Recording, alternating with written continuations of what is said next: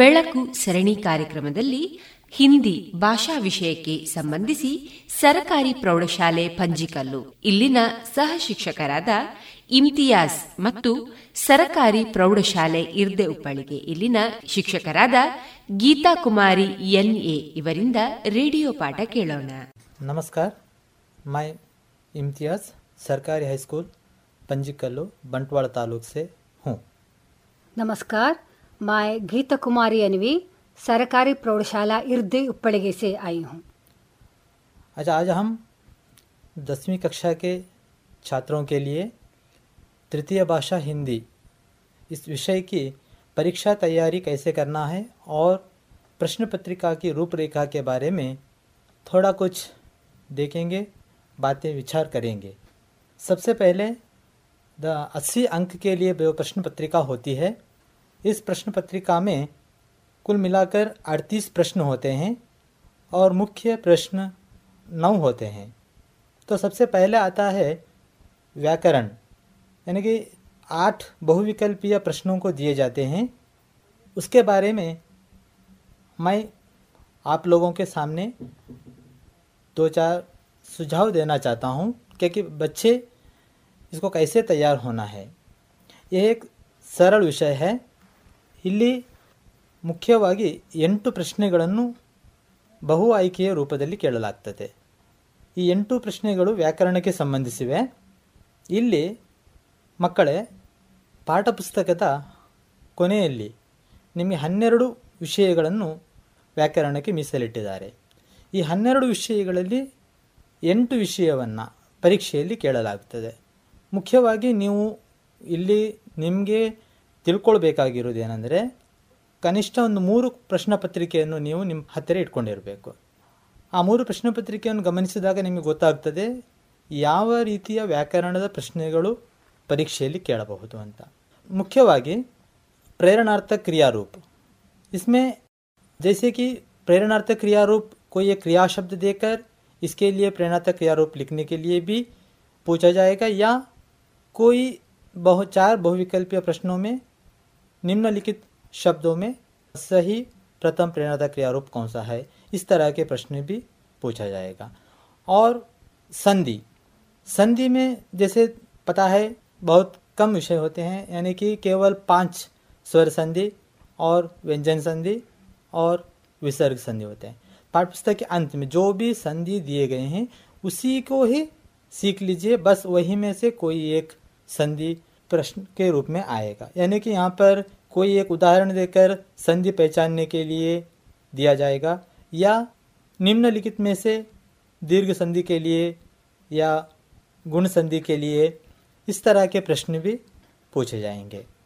और तीसरा प्रश्न होगा समास के बारे में थोड़ा ध्यान देना पड़ेगा.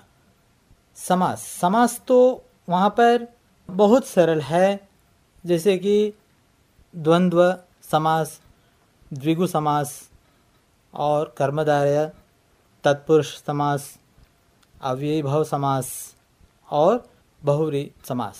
इसके बारे में जैसे पाठ्यपुस्तक के अंत में जो भी दिए गए हैं उसी को ही सीख लीजिए, बस उसी में. सभी व्याकरण प्रश्न इसी तरह आते हैं कि या तो उदाहरण देकर संधि या समास या प्रेरणार्थक, इस तरह के विलोम शब्द भी हो इसको पहचानने के लिए पूछा जाता है, या कोई बिना उदाहरण के साथ भी दिया जाता है. ಅಂದರೆ ಮಕ್ಕಳು ತಿಳ್ಕೊಳ್ಳಿ, ಈ 8 ಪ್ರಶ್ನೆಗಳು ವ್ಯಾಕರಣಕ್ಕೆ ಸಂಬಂಧಿಸಿವೆ. ಇದರಲ್ಲಿ ಪ್ರೇರಣಾರ್ಥ ಕ್ರಿಯಾರೂಪ, ಸಂಧಿ, ಸಮಾಸ, ವಿಲೋಮ ಶಬ್ದ, ಲಿಂಗ, ಅನ್ಯ ಲಿಂಗ लिखने के लिए भी पूछा जाएगा, या स्त्रीलिंग या पुल्लिंग को पहचानने के लिए भी पूछा जाएगा. ವಚನ, ಇನ್ನೊಂದು ಮುಖ್ಯವಾಗಿರುವಂಥ ಮುಹಾವರೆ. ಈ ಮುಹಾವರೆಗಳನ್ನು ನೀವು ಪಾಠಪುಸ್ತಕದಲ್ಲಿರುವಂಥ ಮುಹಾವರೆಗಳನ್ನೆಲ್ಲವನ್ನು ಒಂದು ಕಡೆಯಲ್ಲಿ ಬರೆದಿಟ್ಕೊಂಡಿದ್ದರೆ ಇವುಗಳಲ್ಲೇ ಈ ಒಂದು ಮುಹಾವರೆಯನ್ನು ಕೇಳಲಾಗ್ತದೆ. ಪಾಠಪುಸ್ತಕದಲ್ಲಿ ಪಾಠಗಳಲ್ಲಿ ಅಭ್ಯಾಸದಲ್ಲಿ ಬಂದಿರುವಂಥ ಮುಹಾವರೆ ಆಗಿರ್ಬೋದು, ಅಥವಾ ಅಭ್ಯಾಸದಲ್ಲಿ ಕೊನೆಯಲ್ಲಿ ವ್ಯಾಕರಣದಲ್ಲಿ ಕೊಟ್ಟಿರುವಂಥ ಮುಹಾವರೆಗಳನ್ನು ಕೇಳಬಹುದು. ಅದರ ಜೊತೆಗೆ ವಿರಾಮ ಚಿಹ್ನೆಗಳ ಕಡೆಗೆ ಮತ್ತು ಕಾರಕ್, ಈ 2 ವಿಷಯಗಳನ್ನು ಗಮನಿಸಿಕೊಳ್ಳಿ. ವಿರಾಮ ಚಿಹ್ನೆಗಳಲ್ಲಿ ಕೂಡ 9 ಪಾಯಿಂಟ್ಸ್ಗಳಿದೆ. ಈ 9 ಪಾಯಿಂಟ್ಸಲ್ಲಿ ನೀವು ಮುಖ್ಯವಾಗಿ 6 ಪಾಯಿಂಟ್ಸ್, ಒಂದು ಅಲ್ಪ ವಿರಾಮ್, पूर्ण ವಿರಾಮ, ಪ್ರಶ್ನವಾಚಕ, ಉದ್ಧರಣ ಚಿಹ್ನೆ, ಯೋಜಕ ಚಿಹ್ನೆ ಈ ಥರದ್ದನ್ನು ಸ್ವಲ್ಪ ಹೆಚ್ಚು ಗಮನಿಸ್ಕೊಳ್ಳಿ. ಇವುಗಳಲ್ಲೇ ಒಂದು ಪ್ರಶ್ನೆ ಬರುವಂಥದ್ದು. ಮತ್ತು ಕಾರಕ ಚಿಹ್ನೆಗಳನ್ನು ನಿಮಗೆ ಪರೀಕ್ಷೆಯಲ್ಲಿ ಚಿಹ್ನೆ ಗುರುತಿಸಲಿಕ್ಕೆ ಕೇಳಲ್ಲ, ಹೆಸರನ್ನು ಕೇಳ್ತಾರೆ. ಸೊ ಅಲ್ಲಿ ನಿಮಗೆ ನೇ, ಕೋ, ಕೇಲಿಯೆ, ಸೆ ಈ ಥರದ ಚಿಹ್ನೆಗಳನ್ನು ಗುರುತಿಸಲಿಕ್ಕೆ ನಿಮ್ಗೆ ಕೇಳಲ್ಲ. ಯಾವುದೋ ಒಂದು ವಾಕ್ಯವನ್ನು ಕೊಟ್ಟು ರೇಖಾಂಕಿತ ಕಿಯೆ ಗಯೆ ಚಿಹ್ನೆ ಕಾ कारक कौन सा है, क्या है, इस तरह के प्रश्न आता है. तो इस तरह प्रश्न के लिए तुम तैयार होना चाहिए. यह बहुत सरल है. हिंदी में व्याकरण यानी कि कोई कठिन नहीं है. केवल 8 अंक के लिए प्रश्न आएगा. तो इसके बाद में आगे आएगा अनुरूपता. अनुरूपता के बाद में आएगा एक वाक्य में उत्तर लिखिए, जैसे तीसरा भाग होगा. और चौथा मेन क्वेश्चन में आएगा 2-3 वाक्य में उत्तर लिखिए. यहाँ पर 8 प्रश्न होंगे 2 अंक के लिए, और आगे 3 अंक के लिए 9 प्रश्न दिया जाएगा. इनमें से एक प्रश्न पद्य भाग से भावार्थ होगा, और अनुवाद लिखने के लिए भी यहीं दिया जाएगा. अनुवाद के लिए जैसे मैं आगे बताऊंगा अनुवाद के लिए कैसे तैयार होना है. और आगे आएगा 4 अंक के लिए गद्य भाग से 1 प्रश्न आएगा, और पद्य भाग पूर्ण करने के लिए पूछा जाएगा. तो इसके बाद में आएगा रचना विभाग होगा. रचना विभाग यानी कि वहाँ पर अपठित गद्य दिया जाएगा. इसके लिए 4 प्रश्न दिए जाएंगे. एक अपठित गद्य के लिए 4 प्रश्न सही उत्तर वाक्य के रूप में लिखना होगा. और पत्र लेखन अंत में आएगा. से पूर्व निबंध लिखने के लिए पूछा जाएगा, निबंध और पत्र लेखन. जैसे निबंध के लिए 4 अंक होगा, पत्र लेखन के लिए 5 अंक होगा. तो पूरा कुल मिलाकर 80 अंक के लिए प्रश्न पत्रिका होगी. तो आगे हम पद्य भाग, गद्य भाग और रचना भाग में प्रश्न कैसे आएंगे, किस तरह के प्रश्न पूछा जाएगा, तो इसके बारे में थोड़ा चर्चा करेंगे. मेरे साथ श्रीमती गीता जी हैं. गीता जी बताइए, पद्य भाग में कितने अंक के लिए कौन से पद्य से किस तरह का प्रश्न आएगा? ठीक है सर. ना करो हिंदी की चिंदी, हिंदी तो इस देश की बिंदी, इस बिंदी जैसी हिंदी को आगे बढ़ाएंगे हम सब मंदे. 10वीं कक्षा के सभी बच्चों को मेरा प्यार भरा नमस्कार. अब मैं आपको पद्य पाठ को पढ़ने की आसान तरीका, प्रमुख प्रश्न और अंक के बारे में बताती हूँ. बच्चों, सबसे पहले मातृभूमि कविता को देखेंगे. मातृभूमि कविता के द्वारा कवि भगवती चरण वर्मा जी ने मातृभूमि की विशेषता का परिचय और उसके साथ भारत की महानता का परिचय देते हुए छात्रों के मन में देश प्रेम का भाव जगाना चाहते हैं. देखिए बच्चे, इसमें 3 पंक्तियाँ भी बहुत इम्पोर्टेंट और भगवती चरण वर्मा जी के कवि परिचय पूरा के पूरा नहीं पढ़ना चाहिए, नहीं तो ये तो अवश्य पढ़ना. उनके पत्रिकाओं के बारे में मैंने विचार और नवजीवन और चित्रलेखा उपन्यास इसके बारे में ध्यान से पढ़ना चाहिए. और इस कविता में बहुत 3 अंक का प्रश्न माने अनुरूपता भी हो सकता है और एक वाक्य में भी हो सकते हैं प्रश्न, और 2-3 वाक्यों में. इसमें इम्पोर्टेंट प्रश्न ये है कि भारत माँ के प्रकृति सौंदर्य का वर्णन, और उसी प्रश्न अनेक विध से आ सकते हैं कि भारत के प्राकृतिक सौंदर्य का वर्णन कीजिए.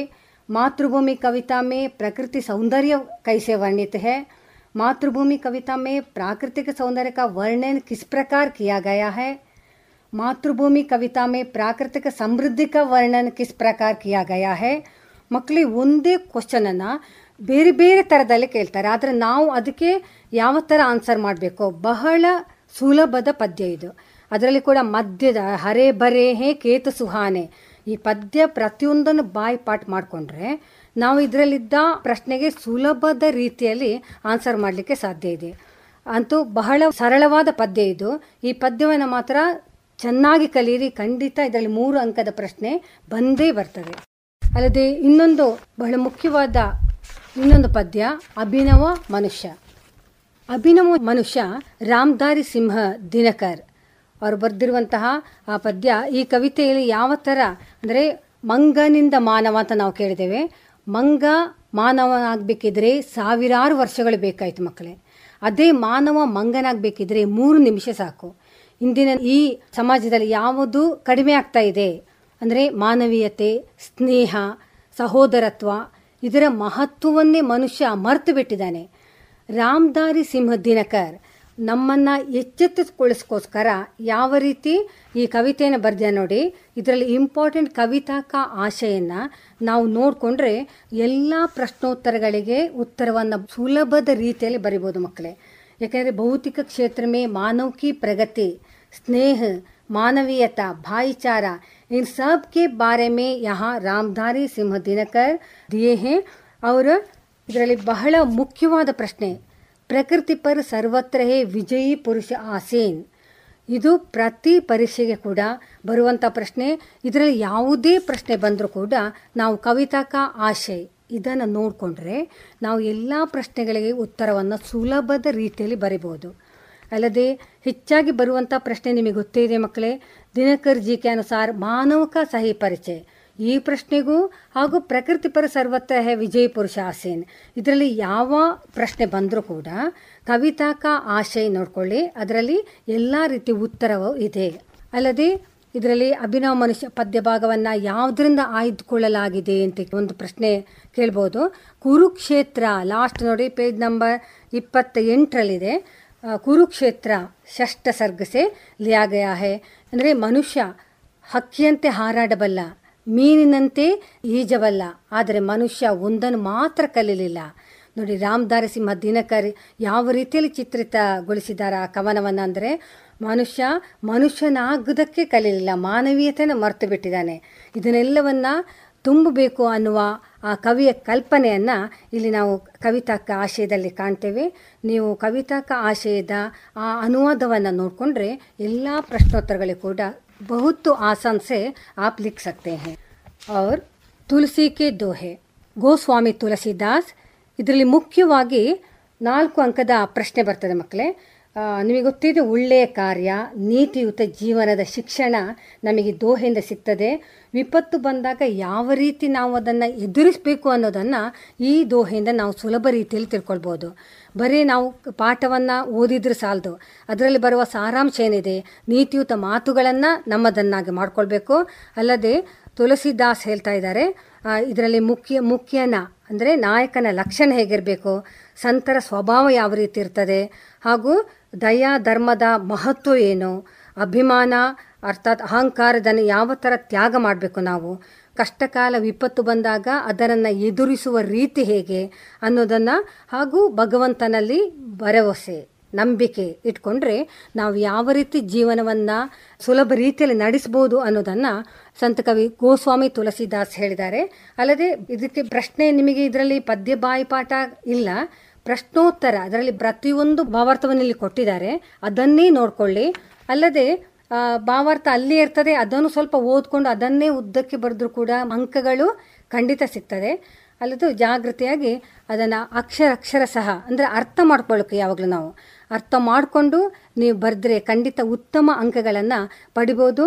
ಅಲ್ಲದೆ ಅನುರೂಪತಕ್ಕಾಗುವಾಗ ಅವರ ಪ್ರಮುಖ ರಚನೆಗಳ ಬಗ್ಗೆ ಕೂಡ ಸ್ವಲ್ಪ ನೀವು ನೋಡ್ಕೊಳ್ಬೇಕಾಗ್ತದೆ. ರಾಮಚರಿತ ಮಾನಸ, ವಿನಯ ಪತ್ರಿಕಾ, ಗೀತಾವಲಿ, ದೋಹಾವಲಿ, ಕವಿತಾವಲಿ. ಅಲ್ಲದೆ ರಾಮ್ಬೋಲಾ ಅನ್ನುವ ಅವರಿಗೆ ಯಾಕೆ ಬಚ್ಪನ್ ಕಾ ನಾಮ್ ರಾಮ್ಬೋಲಾ ಪಡಾ, ಇಸ್ಕೆ ಬಾರೆ ಮೇ, ಅವ್ರ ಮಾತಾ ಪಿತಾ ಕೆ ಬಾರೆ ಮೇ, ಸಬ್ಕೆ ಬಾರೆ ಮೇ ಧ್ಯಾನ್ ಸೆ ಪಡ್ನಾ ಚಾಹಿಯೇ, ಕುಲ್ ಆ ಭಾವಾರ್ಥಕ್ಕೋ ಧ್ಯಾನ್ ಸೆ ದೇಖ್ನಾ ಚಾಹಿಯೇ. ಅವರು ಬಹುತ್ ಮುಖ್ಯ ಪದ್ಯ ಸಮಯಕ್ಕೆ ಪಹಚಾನ್, ಇದು ನಿಮಗೆ ಅನ್ವಯವಾಗುತ್ತೆ ಸಿ ರಾಮ್ ಶರಣ ಗುಪ್ತಾರವರ ಸಮಯಕ್ಕೆ ಪಹಚಾನ್. ಇದರಲ್ಲಿ ಸಾರಾಂಶ ಯಾವುದು ಕೊಡಲಿಲ್ಲ, ಆದರೂ ಕೂಡ ನಾವು ಪಾಠಕ ಆಶಯ ಸಮಯ ಅತ್ಯಂತ ಅಮೂಲ್ಯ, ಗಯಾ ಸಮಯ ವಾಪಸ್ ನಯ್ಯಾತ, ಅಪ್ಕೋ ಮಾಲೂಮ್ ಹೇ ಮಿನಿಟ್ ಮಿನಿಟ್ ಬಿ ಅತ್ಯಂತ ಅಮೂಲ್ಯ ಹೇ. ನಿಜ ಹೇಳಬೇಕಿದ್ರೆ ಚಿನ್ನದ ಪ್ರತಿಯೊಂದು ಎಳೆಯೂ ಕೂಡ ಎಷ್ಟು ಅಮೂಲ್ಯವೋ ಹಾಗೆ ಕಾಲದ ಪ್ರತಿಯೊಂದು ನಿಮಿಷ ಕೂಡ ಅಮೂಲ್ಯ ಅನ್ನೋದನ್ನು ನಾವು ವಿದ್ಯಾರ್ಥಿಗಳಿಗೆ ತಿಳ್ಕೊಳ್ಬೇಕು. ಆ ಸಭೆ ಅಬ್ಬ पढ़ रहे हैं, ध्यान से पढ़िए, समय अत्यंत अमूल्य है, माने उसका महत्व धन से भी ज़्यादा है. ಹಣಕ್ಕಿಂತಲೂ ಕೂಡ ಖಂಡಿತ ಇದು ಮಹತ್ವಪೂರ್ಣವನ್ನು ಪಡೆದಿದೆ. ಆದ್ದರಿಂದ ಈ ಕವಿತೆ ಮುಖಾಂತರ ನೀವು ಸಮಯದ ಮಹತ್ವತೆಯನ್ನು ತಿಳ್ಕೊಳ್ಳಿ. 3 ಅಂಕದ ಪ್ರಶ್ನೆ ಇದರಲ್ಲಿ ಬರ್ತದೆ. ಆದರೆ ಪಾಠಕ ಆಶಯವನ್ನು ಸ್ವಲ್ಪ ನೋಡಿಕೊಳ್ಳಿ, ಹೆಚ್ಚಿಲ್ಲ ಅದರಲ್ಲಿ. ಆದರೂ ಕೂಡ ನಾವು ಸಮಯವನ್ನು ಯಾವ ರೀತಿ ನಾವು ಸದ್ಬಳಕೆ ಮಾಡಬೇಕು ಅನ್ನೋದನ್ನು ಗಮನದಲ್ಲಿಟ್ಕೊಂಡು ಪಾಠಕ ಆಶಯ ಇದ್ದುದನ್ನು ಕೂಡ ಸ್ವಲ್ಪ ನೋಡಿಕೊಂಡು ನಿಮ್ಮದೇ ನೀವು ಓನ್ ಸೆಂಟೆನ್ಸಲ್ಲಿ ಬರೆದ್ರು ಉಂಟಲ್ಲ, ಅದಕ್ಕೆ ಇನ್ನೂ ಹೆಚ್ಚಿನ ಅಂಕಗಳನ್ನು ನಾವು ಪಡೀಲಿಕ್ಕೆ ಸಾಧ್ಯ. ಹಾಗೆಯೇ ಮುಂದಿನ ಪದ್ಯಕ್ಕೆ ಹೋಗೋಣ. ಸೂರ್ಯಶ್ಯಾಮ್ 3 ಅಂಕದ ಪ್ರಶ್ನೆ ಈ ಪದ್ಯಪಾಠದಲ್ಲಿ ಬರ್ತದೆ. ಸೂರ್ಯಶ್ಯಾಮ್ ಅಂದ ತಕ್ಷಣ ನಮಗೆ ಕವಿ ಸೂರ್ದಾಸ್ ಅವರು ಕೃಷ್ಣನ ಬಾಲಲೀಲೆಯ ವರ್ಣನೆಯನ್ನು ಯಾವ ಥರ ಮಾಡಿದ್ದಾರೆ, ಕೃಷ್ಣನ ಮುಗ್ಧತೆ, ಯಶೋದೆಯ ವಾತ್ಸಲ್ಯದ ಸುಂದರ ಚಿತ್ರಣವನ್ನು ನಾವಿಲ್ಲಿ ಕಾಣ್ಬೋದು. ಅಲ್ಲದೆ ಭಾವಾರ್ಥವನ್ನು ಇಲ್ಲಿ ಸಂಪೂರ್ಣವಾಗಿ ವಿವರಣೆಯನ್ನು ಕೊಟ್ಟಿದ್ದಾರೆ. ಸೂರ್ದಾಸ್ ಕವಿಯ ಈ ಭಾವಾರ್ಥವನ್ನು ಚೆನ್ನಾಗಿ ಓದ್ಕೊಳ್ಳಿ. ಅಲ್ಲದೆ ಇಲ್ಲಿ ಮುಖ್ಯ ಪಾತ್ರ ಕೃಷ್ಣನ ಬಾಲಲೀಲೆ, ಆಮೇಲೆ ಯಶೋದೆಯ ವಾತ್ಸಲ್ಯದ ಸುಂದರ ಚಿತ್ರಣ.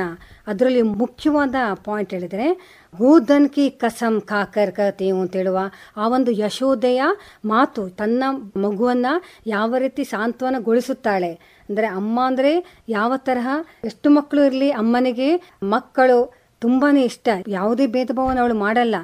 ಆದರೂ ಕೂಡ ಕೃಷ್ಣ ಯಾವ ರೀತಿ ಬಲರಾಮ ತನ್ನನ್ನು ಹೀಯಾಳಿಸ್ತಾನೆ, ತನ್ನನ್ನು ತುಂಬ ತಮಾಷೆ ಮಾಡ್ತಾನೆ, ಗ್ವಾಲರೆಲ್ಲರೂ ಕೂಡ ತಮಾಷೆ ಮಾಡ್ತಾರೆ ಅನ್ನೋ ರೀತಿಯಲ್ಲಿ ಅವನು ಹೇಳ್ತಾನೆ. ಹಾಗೆ ಪದದ ಭಾವಾರ್ಥವನ್ನು ನಮ್ಮ ಶಬ್ದಗಳಲ್ಲಿ ನಾವು ಬರೆಯುವಂಥ ಸಾಮರ್ಥ್ಯವನ್ನು ಬೆಳೆಸ್ಕೊಳ್ಬೇಕು. ಅಲ್ಲದೆ ಭಾವಾರ್ಥ ಇದರಲ್ಲಿ ಚೆನ್ನಾಗಿ ಕೊಟ್ಟಿದ್ದಾರೆ.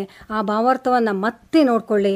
ಅನುರೂಪತಕ್ಕೆ ಹೀಗೂ ಬರ್ಬೋದು. ಬಾಲಕೃಷ್ಣಕ್ಕೆ ಬೋಲೆಪ್ಪನ್ ಅಂದರೆ ಈ ಕವಿ ಸೂರ್ದಾಸ್ ಅವರು ತಮ್ಮ ಕವಿತೆಯಲ್ಲಿ ಯಾವುದನ್ನು ಅವರು ಮಾರ್ಮಿಕ ಚಿತ್ರಣವನ್ನು ಮಾಡಿದ್ದಾರೆ ಅನ್ನುವ ಮಾತಿಗೆ ಇದರ ಅನುರೂಪತೆ ಕೂಡ ಬರ್ತದೆ. ಇದನ್ನು ಚೆನ್ನಾಗಿ ಓದಿಕೊಂಡ್ರೆ, ಭಾವಾರ್ಥವನ್ನು ನಾವು ನೋಡಿಕೊಂಡ್ರೆ ಮತ್ತು ಎಲ್ಲ ಪ್ರಶ್ನೋತ್ತರಗಳಿಗೆ ಉತ್ತರ ಕೂಡ ಅದರಲ್ಲೇ ಇದೆ. ಇಷ್ಟು ನಾವು ಮೇನ್ ತಿಳ್ಕೊಳ್ಳುವ ಕೃಷ್ಣನ ಬಾಲಲೀಲೆ ವರ್ಣನೆ, ಕೃಷ್ಣನ ಮುಗ್ಧತೆ, ಯಶೋದೆಯ ವಾತ್ಸಲ್ಯದ ಸುಂದರ ಒಂದು ಚಿತ್ರಣ. ಇಷ್ಟನ್ನು ನಾವು ನೆನಪಿನಲ್ಲಿಟ್ಕೊಂಡ್ರೆ ಖಂಡಿತ ಯಾವುದೇ ರೀತಿಯ ಪ್ರಶ್ನೆಗಳು ಬಂದರೂ ಸುಲಭ ರೀತಿಯಲ್ಲಿ ಮಕ್ಕಳೇ ನೀವು ಬರೀಲಿಕ್ಕೆ ಸಾಧ್ಯ. ಅಲ್ಲದೆ ಕೊನೆಯ ಪದ್ಯ ಕೋಶಿಶ್ ಕರ್ನೆ ವಾಲೋಂಕಿ ಕಬಿ ಹಾರ ನಹಿ ಹೋತೆ. ಮಕ್ಕಳು ಇದರ ಪ್ರಶ್ನೋತ್ತರವನ್ನು ನಾವು ನೋಡಿಕೊಳ್ಳೋದು ಬೇಡ, ಯಾಕೆಂದರೆ ಇದರಲ್ಲಿ 4 ಅಂಕದ ಪದ್ಯ ಬರೋದು ಇದೆ. ಅಸಫಲತಾ ನೋಡಿ ಎಷ್ಟು ಚೆನ್ನಾಗಿ ಕವಿ ಸೋಹಲಾದ್ ದ್ವಿವೇದಿ ಯಾವ ಥರ ಕೊಟ್ಟಿದ್ದಾರೆ ಅಂದರೆ ಅಸಫಲತಾ ಏಕ್ ಚುನೌತಿ ಹೇ ವಿಸಿ ಸ್ವೀಕಾರ ಕರೋ 10वीं कक्षा के बच्चों को ಈ ಗಾನ ಹೇ ಮನೆ ಈ ಅತ್ಯಂತ ಪ್ರಮುಖತಾ ಪಾಯಿಂಟ್.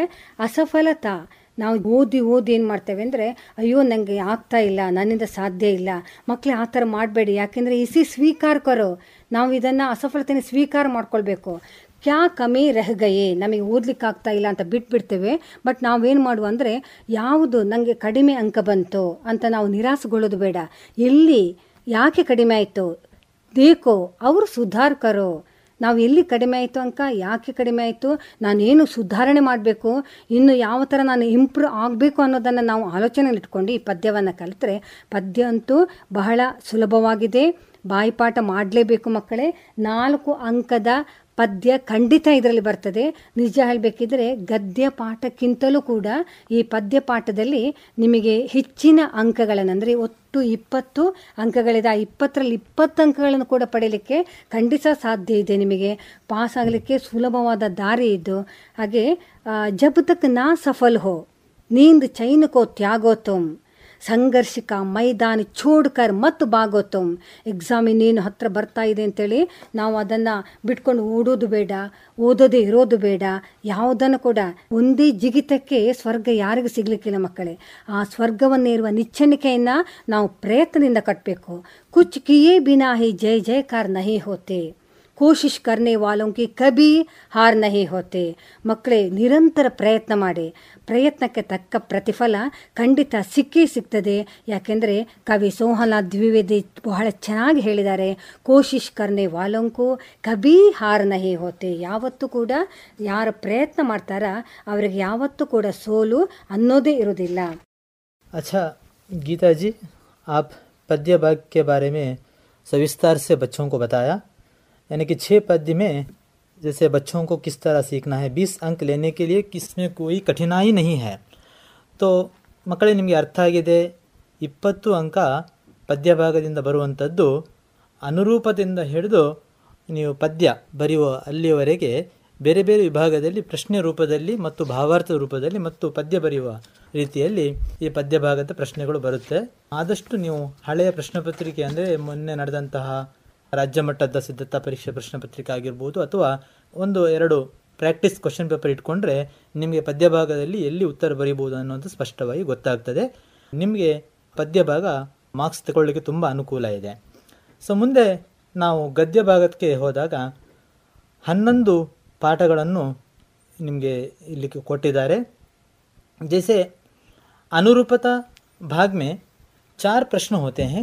इन 4 प्रश्न में 3 गद्य भाग से होता है और 1 पद्य भाग से होता है. ಪದ್ಯ ಭಾಗದಲ್ಲಿ ಹೇಗೆ ಕೇಳಬಹುದು ಅನ್ನೋದನ್ನು ಗೀತಾ ಮೇಡಮ್ ಅವರು ಈಗಾಗಲೇ ನಿಮಗೆ ಹೇಳಿದ್ದಾರೆ. ಅದೇ ರೀತಿ ಗದ್ಯ ಭಾಗದಲ್ಲಿ ಇಲ್ಲಿ ಯಾವ ಪಾಠದಿಂದ ಬರುತ್ತೆ ಅನುರೂಪತ ಅನ್ನುವಂಥದ್ದು ಪ್ರಶ್ನೆ ಇಲ್ಲ. ಇಲ್ಲಿ ನಾವು ಅದನ್ನು ಹೇಳಲಿಕ್ಕೆ ಆಗೋದಿಲ್ಲ. ನೀವು ಆ 11 ಪಾಠಗಳಲ್ಲಿ ಕೊಟ್ಟಿರುವಂತಹ ಪಾಠದ ಕೊನೆಯಲ್ಲಿ ಅಭ್ಯಾಸದಲ್ಲಿ ಕೊಟ್ಟಿರುವಂತಹ ಅನುರೂಪತೆಗಳನ್ನೆಲ್ಲವನ್ನು ಒಂದು ಕಡೆಯಲ್ಲಿ ಬರೆದಿಟ್ಕೊಳ್ಬೇಕು. ಮೊದಲನೇದಾಗಿ ಇದು ನಿಮಗೆ. ಅದಲ್ಲದೆ ಒಂದು 2-3 ಕ್ವಶನ್ ಪೇಪರನ್ನು ಪ್ರಾಕ್ಟೀಸ್ ಮಾಡಿ ಅಂತ ಹೇಳಿದ್ದೇನೆ, ಅಲ್ಲಿ ಬಂದಿರುವಂಥ ಅನುರೂಪತವನ್ನು ಕೂಡ ಬರ್ಕೊಳ್ಬೇಕು. ನೀವು ಮೊದಲನೇದಾಗಿ ಅನುರೂಪತೆಗಳನ್ನು ಸಂಗ್ರಹ ಮಾಡಿ ಒಂದು ಕಡೆ ಬರೆದಿಟ್ಕೊಂಡ್ರೆ ನಿಮಗೆ ಈ 4 ಅನುರೂಪತಕ್ಕೆ 4 ಅಂಕವನ್ನು ಪಡೆಯುವ ಸುಲಭ. ಇಲ್ಲಾಂದರೆ ಬಹಳಷ್ಟು ವಿದ್ಯಾರ್ಥಿಗಳು ಅನುರೂಪತದಲ್ಲಿ ಉತ್ತರ ಬರೀಲಿಕ್ಕೆ ಕಷ್ಟಪಡ್ತಾರೆ. ಅಂದರೆ ನೀವು ಬರವಣಿಗೆಯನ್ನು ಮಾಡುವುದರ ಮೂಲಕ ನಿಮಗೆ ಇದರಲ್ಲಿ 4 ಅಂಕವನ್ನು ಪಡಿಬೋದು. ಎಲ್ಲ ಪಾಠಗಳಲ್ಲಿ ಬಂದಿರುವಂಥ ಅಭ್ಯಾಸದಲ್ಲಿರುವಂಥ ಅನುರೂಪತವನ್ನು ಒಂದೇ ಕಡೆ ಬರೀ. ಇನ್ನೊಂದು ಮುಖ್ಯ ವಿಷಯ ನಿಮಗೆ ತಿಳಿಸಲೇಬೇಕು ಮಕ್ಕಳೇ, ನೀವು ಅನುರೂಪತಕ್ಕೆ ಅಂಕವನ್ನು ಪಡಿಬೇಕು ಅಂತ ಹೇಳಿದರೆ ಎಲ್ಲ ಪದ್ಯ ಮತ್ತು ಪಾಠದ ಹೆಸರನ್ನು ಒಂದು ಕಡೆಯಲ್ಲಿ ಬರೆದುಕೊಳ್ಳಿ. ಅದರ ಮುಂದುಗಡೆ ಎಲ್ಲ ಕವಿ ಲೇಖಕರ ಹೆಸರನ್ನು ಬರೆದುಕೊಳ್ಳಿ. ಪ್ರತಿ ಪಾಠದ ಆಶಯಗಳನ್ನು ನಿಮ್ಮ ಶಿಕ್ಷಕರು ನಿಮಗೆ ಹೇಳಿಕೊಟ್ಟಿದ್ದಾರೆ, ಅದನ್ನು ಅದರ ಮುಂದೆ ಬರೆದುಕೊಳ್ಳಿ. ಪ್ರತಿ ಪಾಠ, ಉದಾಹರಣೆಗೆ ಕಾಶ್ಮೀರಿ ಸೇಬ್, यहाँ पर आशय होता है धोखेबाजी का परिचय, यानी कि खरीदारी करते समय सावधानी बरतना, इस तरह. उसी तरह अगर गिल्लू पाठ में अगर पूछा जाए तो प्राणी दया की सीख. ಈ ರೀತಿಯಾಗಿರುವಂಥ ಪ್ರತಿ ಒಂದು ಸಣ್ಣ ಒಂದು ಪಾಯಿಂಟ್ ಅಷ್ಟೇ, ಏನು ವಾಕ್ಯ ರೂಪದಲ್ಲಿ ಬರೀಲಿಕ್ಕಿಲ್ಲ. ಇದನ್ನು ನೀವು ಮಾಡಿಟ್ಕೊಳ್ಬೇಕು. ಇಷ್ಟು ಮಾಡಿಟ್ಕೊಂಡ್ರೆ ನೀವು ಇದನ್ನು ನಿಮ್ಮ ಒಂದು ಚಾರ್ಟ್ ಥರ ಮಾಡಿಟ್ಕೊಂಡ್ರೆ ಅದನ್ನು ನೀವು ಪ್ರತಿದಿನ ಒಂದು 5-10 ನಿಮಿಷ ನೋಡ್ಕೊಂಡ್ಬಿಟ್ರೆ ನಿಮಗೆ ಅನುರೂಪತ ಅತ್ಯಂತ ಸುಲಭವಾಗಿ ನೀವು ಉತ್ತರ ಬರಿಬಹುದು ಅಂತ ಹೇಳ್ಬೋದು ಅಲ್ವಾ ಗೀತಾ ಮೇಡಮ್ ಅವರೇ? ಹಾಗೇನೆ ಮುಂದೆ ಹೋದರೆ ಏಕ ವಾಕ್ಯಮೇ ಉತ್ತರಲಿಕ್ಕಿಯೇ, ಅಲ್ಲಿ ನಿಮಗೆ 4 ಪ್ರಶ್ನೆಗಳಲ್ಲಿ 2 ಪ್ರಶ್ನೆ ಗದ್ಯ ಭಾಗದಿಂದ ಕೊಡ್ತಾರೆ, 2 ಪದ್ಯ ಭಾಗದಿಂದ ಕೊಡ್ತಾರೆ. ಪದ್ಯ ಭಾಗದಿಂದ ಈಗಾಗಲೇ ಅವರು ಸುಂದರವಾಗಿ ಹೇಳಿದ್ದಾರೆ. ಗದ್ಯ ಭಾಗದಿಂದ ನೀವು ಪಾಠ ಪುಸ್ತಕದಲ್ಲಿರುವಂತಹ ಪ್ರಶ್ನೆಗಳನ್ನು ಸ್ವಲ್ಪ ನೋಡಿಕೊಳ್ಳಿ. ಜೊತೆಯಲ್ಲಿ ಪಾಠ ಪುಸ್ತಕವನ್ನು ಓದಬೇಕು. ನೀವು ಬರೀ ನೋಟ್ಸ್ ಓದಿದರೆ ನಿಮಗೆ ಒಂದು ವಾಕ್ಯದಲ್ಲಿ ಉತ್ತರ ಬರೀಲಿಕ್ಕೆ ಕಷ್ಟ ಆಗ್ತದೆ. ಕೇವಲ ನೇರವಾದ ಪ್ರಶ್ನೆಗಳನ್ನು ಎಲ್ಲವನ್ನು ಕೇಳುವುದಿಲ್ಲ. ಕೆಲವೊಂದು ಪ್ರಶ್ನೆಗಳು ಪಾಠದ ಮಧ್ಯದಿಂದ ಕೇಳುವಂಥ ಸಾಧ್ಯತೆ ಇರ್ತದೆ. ಸೊ ಅದಕ್ಕೋಸ್ಕರ ನೀವು 80 ಮಾರ್ಕ್ಸ್ ತೆಗೆಯುವಂಥ ವಿದ್ಯಾರ್ಥಿಗಳಾಗಿರ್ಬೋದು ಅಥವಾ 28 ಮಾರ್ಕ್ಸನ್ನು ತಗೊಂಡು ಪಾಸ್ ಮಾಡುವಂಥ ವಿದ್ಯಾರ್ಥಿಗಳೇ ಆಗಿರ್ಬೋದು. ಪಾಠ ಪುಸ್ತಕವನ್ನು ಮತ್ತು ನಿಮ್ಮ ಶಾಲೆಯಲ್ಲಿ ನಿಮ್ಮ ಶಿಕ್ಷಕರು ಕೊಟ್ಟಿರುವಂಥ ನೋಟ್ಸನ್ನು ನೀವು ಓದ್ಕೊಂಡ್ಬಿಟ್ರೆ ಸಾಕು. ಬಿಟ್ಟು ನೀವು ಮಾರ್ಕೆಟಲ್ಲಿರುವಂಥ ಯಾವ ಪುಸ್ತಕವನ್ನು ಖರೀದಿಸುವ ಅವಶ್ಯಕತೆ ಇಲ್ಲ. ಸೊ ಇದು ಮುಖ್ಯವಾಗಿ ನೆನಪಿಟ್ಕೊಳ್ಳಿ. 2 ಪ್ರಶ್ನೆಗಳು ಯಾವುದೇ ಪಾಠದಿಂದಲೂ ಬರಬಹುದು. ಹಾಗೆಯೇ ಮುಂದೆ ಹೋದಾಗ 8 ಪ್ರಶ್ನೆಗಳು 2 ಅಂಕದಂತೆ ಬರುವಂತಹ, ಅಲ್ಲಿ 4 ಪ್ರಶ್ನೆಗಳು ಗದ್ಯ ಭಾಗದಿಂದ ಬರುತ್ತೆ. ಪ್ರಶ್ನೆಗಳನ್ನು ನಾವು ಮುಂದಕ್ಕೆ ಹೇಳ್ತಾ ಹೋಗ್ತೇನೆ.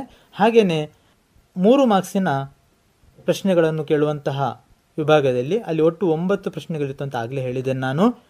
ಅನುವಾದ ಬಿಟ್ಟರೆ, ಭಾವಾರ್ಥವನ್ನು ಬಿಟ್ಟರೆ ಮತ್ತು 7 ಪ್ರಶ್ನೆಗಳಲ್ಲಿ 5 ಪ್ರಶ್ನೆಗಳು ನಿಮಗೆ ಗದ್ಯ ಭಾಗದಿಂದ ಕೇಳಲಾಗ್ತದೆ. ಹಾಗೆ 4 ಮಾರ್ಕ್ಸಿನ 1 ಪ್ರಶ್ನೆ ಗದ್ಯ ಭಾಗದಿಂದ ಕೇಳ್ತಾರೆ. ಮುಖ್ಯವಾಗಿ ಕಾಶ್ಮೀರಿ ಸೇಬ್ ಪಾಠದಲ್ಲಿ ನಿಮಗೆ 2 ಮಾರ್ಕ್ಸಿನ ವೇಟೇಜನ್ನು ಕೊಟ್ಟಿದ್ದಾರೆ. ವಿದ್ಯಾರ್ಥಿಗಳು ನಿಮ್ಗೆ ಗೊತ್ತಿದೆ, ಇದು ಒಂದು ಕಹಾನಿ. ನೀವು ಪ್ರತಿ ಪಾಠದ ವಿಧವನ್ನು ತಿಳ್ಕೊಂಡಿರಬೇಕು ಮಕ್ಕಳೇ. ಕಾಶ್ಮೀರಿ ಸೇಬ್ ಒಂದು ಕಹಾನಿ. ಹಾಗೇ ಮುಂದಕ್ಕೆ ನಾವು ಹೋದರೆ ಗಿಲ್ಲು ರೇಖಾಚಿತ್ರ ಅನ್ನುವಂಥದ್ದು ಗೊತ್ತಿರಬೇಕು. ಹಾಗೆ ಪ್ರತಿ ಪಾಠಕ್ಕೂ ಒಂದೊಂದು ವಿಧವನ್ನು ಪಾಠ ಪುಸ್ತಕದ ಎದುರಿಗೆ ಕೊಟ್ಟಿದ್ದಾರೆ. ಅದು ನಿಮಗೆ ಎಲ್ಲರಿಗೂ ಗೊತ್ತಿರಬೇಕು. ಪ್ರತಿ ಪಾಠದ ವಿಧಾನ ಗೊತ್ತಿರಬೇಕು. ಈ ಕಾಶ್ಮೀರಿ ಸೇಬ್ ಪಾಠದಲ್ಲಿ ನಿಮಗೆ ಮಕ್ಕಳೇ ಪ್ರಶ್ನೆಗಳು ನಿಮಗೆ ಗೊತ್ತಿದೆ. ನೀವು ಪಾಠದಲ್ಲಿ ಲೇಖಕರು ಚೌಕ್ ಮೇ ಜಾತೆ ಹೇ ಸೇಬ್ ಖರೀದತೆ ಹೇ, ಜಿಸೆ ಸೇಬ್ ಖರೀದನೆ ಕೆ ಬಾದ್ ಮೇ ಉನ್ಹೆ ಸೇಬ್ ಕಾ ಜೋ ಹಾಲತ್ ಕಾ ಪರಿಚಯ ಹೋತಾ ಹೈ ವೋ ಭಿ ಪ್ರಶ್ನೆ ಕೆ ರೂಪ್ ಮೇ ದಿಯಾ ಗಯಾ ಹೈ. और आजकल शिक्षित समाज में किसके बारे में चर्चा होती है और लेखक और दुकानदार के बीच में क्या संवाद होता है, ये सभी विषय याद रख लीजिए। इसी में से एक प्रश्न परीक्षा में आएगा, अवश्य आएगा। और आगे गिल्लू पाठ में भी देखिए, छात्र जैसे प्राणिदया की जो सीख के बारे में महादेव वर्मा जी ने बताया, तो यह 4 अंक के लिए यह पाठ शेष माना जाता है, यानी कि एक प्रश्न भी 4 अंक के लिए पूछा जाएगा या 3 अंक में भी आ सकता है। लेकिन यहाँ पर जानना है कि विस्तार से यहाँ पर लिखने के लिए कभी प्रश्न आएगा।